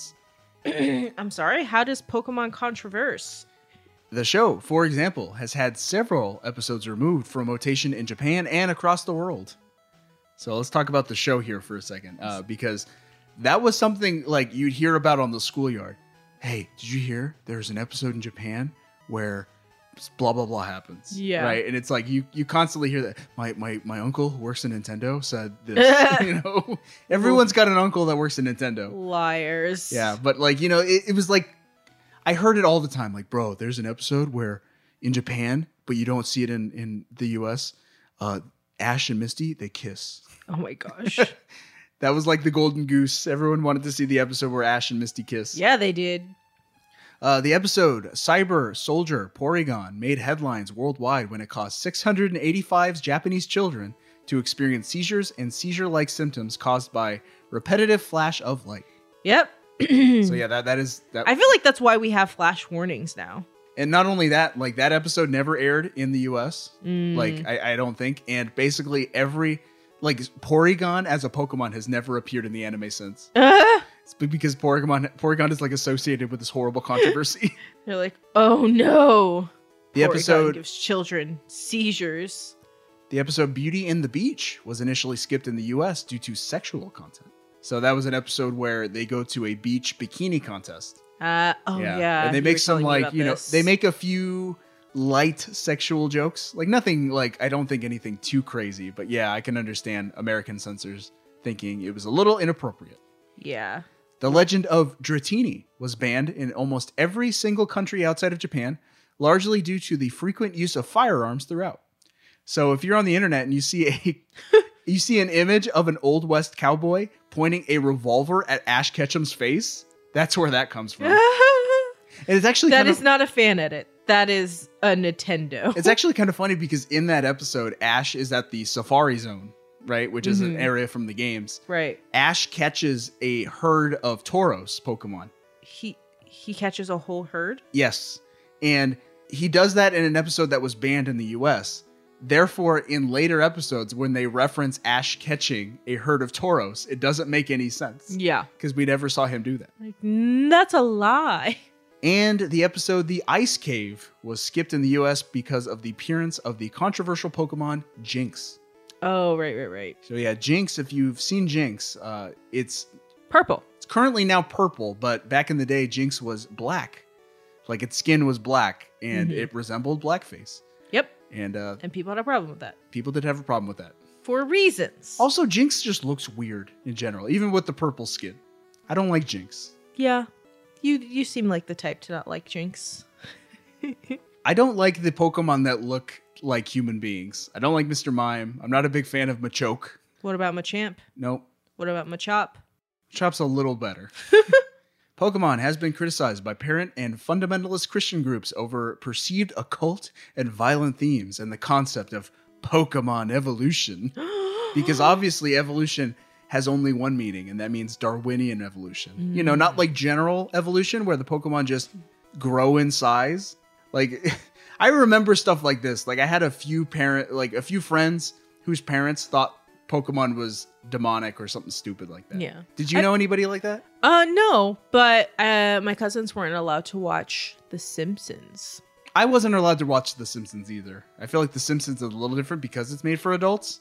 Hmm. But like this comes down to like the satanic panic nonsense. Yeah. Where like certain fundamentalist Christian groups will glob onto something that's popular in order to themselves stay relevant. Yeah. Even though they have absolutely no they know nothing They about the, the source material. They just hate it to hate it. Right. And and then you get weird uh Ow. no, you get you get strange sermons like this one. So, so Pokemon is a game that teaches children how to enter into the world of witchcraft, how to cast spells, how to use psychic phenomena, how to put to work supernatural powers against their enemies, how to fantasy role play. Pokemon World is a world of the demonic, of the satanic. But while you might not take it quite seriously, I assure you that demons take it quite seriously. Satan takes it quite seriously. Your children knew, need to know there's a devil, and he hates them, and he wants to ruin their life. through Pokemon.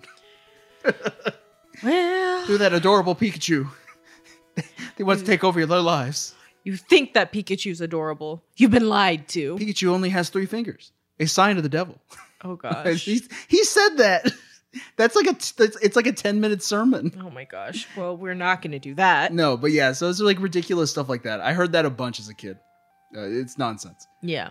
In 2001, Saudi Arabia banned Pokemon games and the trading cards for perceived depictions of non Muslim religious imagery. And in 2012, PETA criticized the concept of Pokemon as supporting cruelty to animals. I mean, yeah. Yeah. I mean, I get it, but mm, it was criticized. That's fine. I'm Pokemon discriminating. like to battle, it's about friendship and companionship, it's about Uh-huh. working together as a team. And you know why? The only reason I believe that is because these are made up things. And if the person who made them up says that that's the thing, then okay. Yes.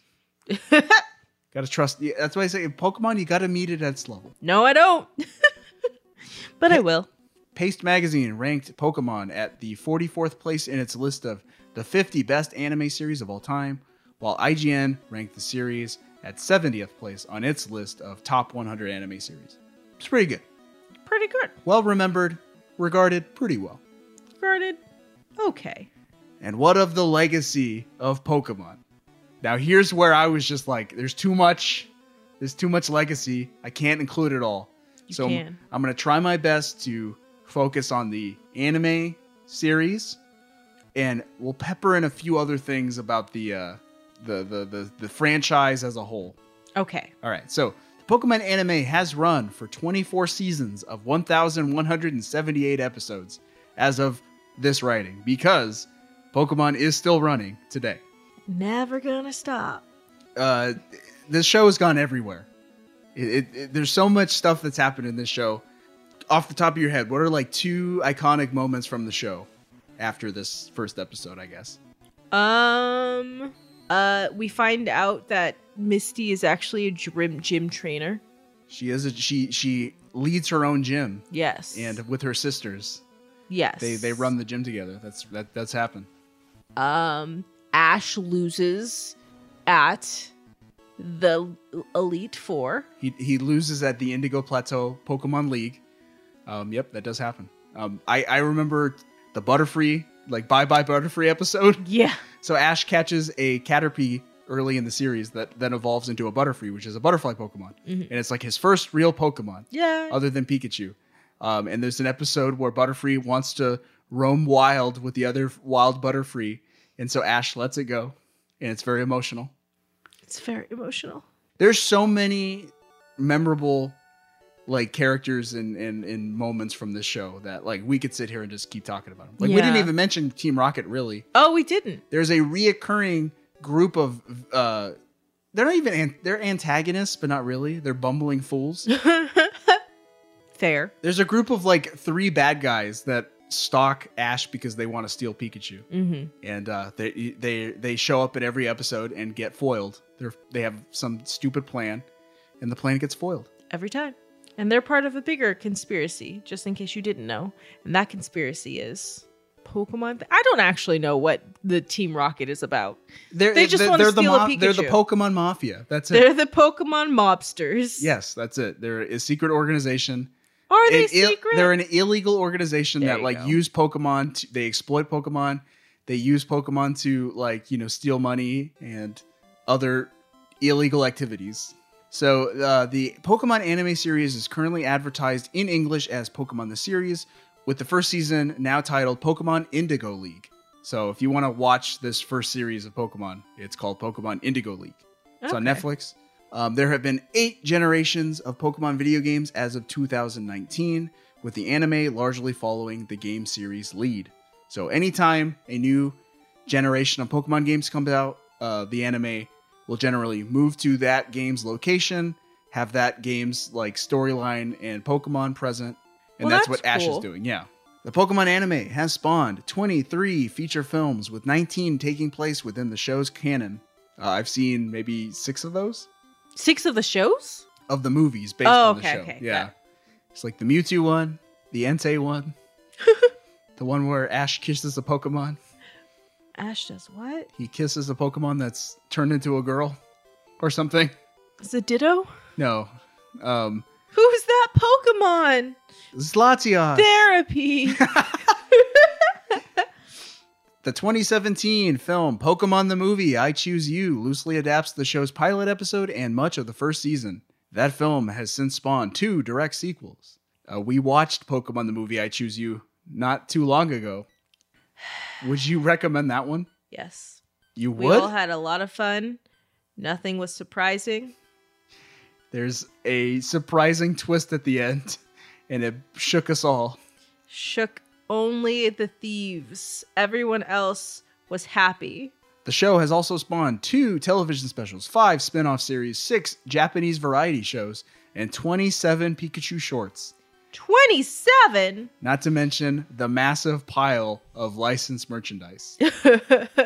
like I, I, I Who assume, could have forgotten? Like I feel like Ash's face is on like a thousand different products. has launched a million different uh the face that has launched a million ships. Yes, the show is the longest running and most successful video game adaptation of all time. Wow. Yeah, because it's just been running for so long. Yeah. And just how big is Pokemon today?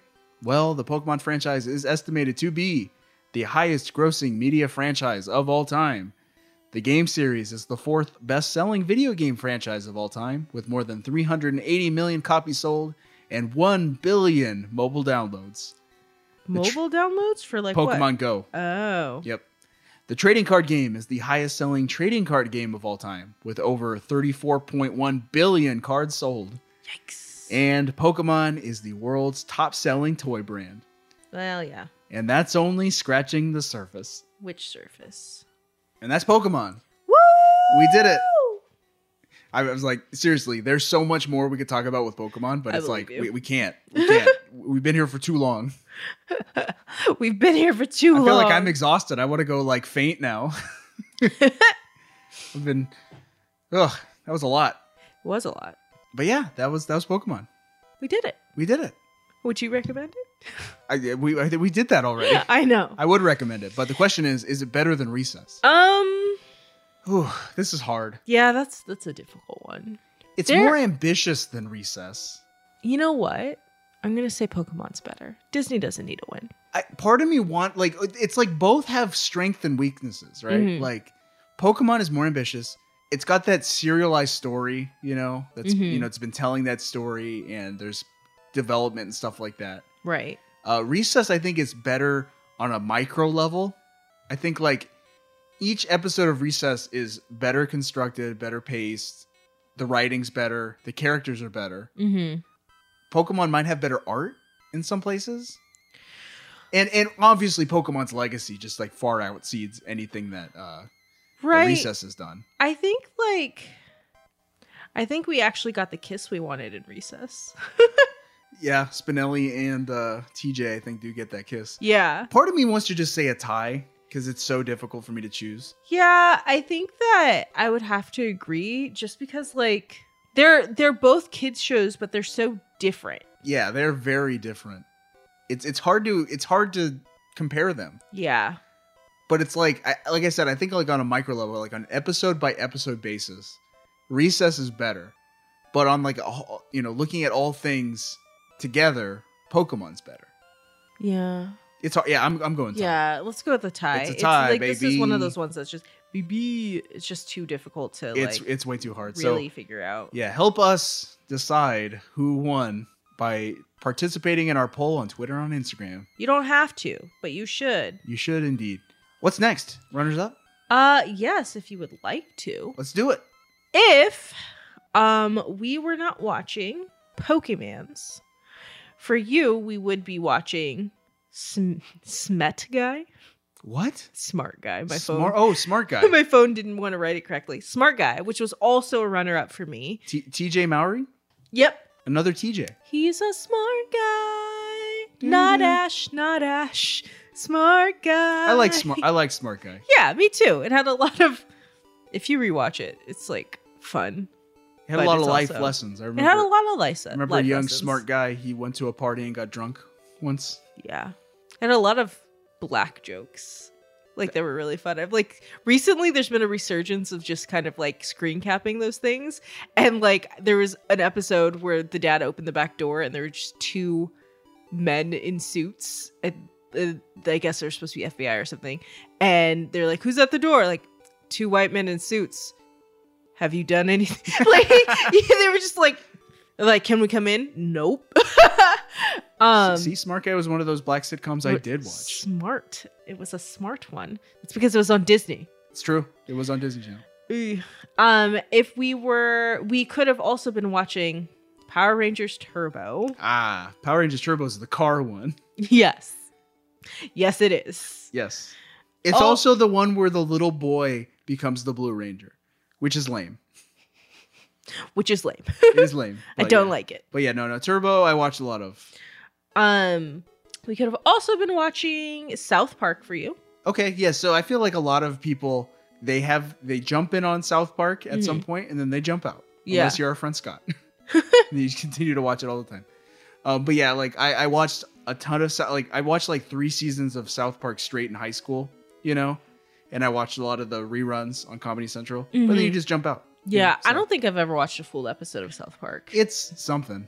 It's It's- it's, it, it's like both smart and extremely lowbrow at the same time. You know, Yeah. it like rides the line of being highbrow and lowbrow. Which I've heard. I mean, I've definitely seen clips and stuff like that. I uh, Yeah. just like this isn't for me. yeah, it's it's a certain taste. It's not my taste. Um, and then your last runner up was the new Batman Superman adventure. I was because I was watching a lot of Kids WB in the afternoon, thanks to the Pokemon. I was also watching whatever they had after and before Pokemon. Mm. And that included the Batman and Superman animated series. and I believe that show you just mentioned was a package deal where they would show it was like one segment of Batman and one segment of Superman. Hmm. You know, and I think that had, you know, Robin was involved. It basically paved the way Robin was involved. it paved the way for the DC animated universe with like the Justice League Mhm. and Static Shock later and Teen Titans and all that stuff. Love me some static shock. Um, that was it for you. For me, it was either going to be Smart Guy or Cow and Chicken. Oh god. Cow and Chicken was was one of those ugly cartoons that it's like I watched but did not like. Do you feel like you dodged a bullet there? Yeah, ugh, Cow and Chicken's hard. Oh man, it was like fine. It wasn't necessarily a show that I I would like. Oh yeah, this is my show. He, or like, well, obviously, I was gonna say it is my show in some kind of sense, but like, I didn't watch a lot of it. I just didn't watch a lot of shows at the time. When we were going through our runners up, I was like, I really didn't watch very much that came out this year. I was too busy rewatching or continuing watching whatever I had already been watching. Wow. Watching, watching the recess. Yeah. So let's close out with his plugs. Uh, if you want to follow the show on Twitter and on Instagram, you can do that at Medium 8 Show. We Mm-hmm. are at Medium 8 Show on Twitter and on Instagram. Yep. yep. Uh, you can do us a few favors. You can subscribe to our podcast on your podcast platform of choice. Uh-huh, uh-huh. Uh, we're on Podbean. We're on iTunes. We're on uh, Google Podcasts, We're on Amazon. whatever you want us to be. So yeah, give us a like, uh, give us five star review.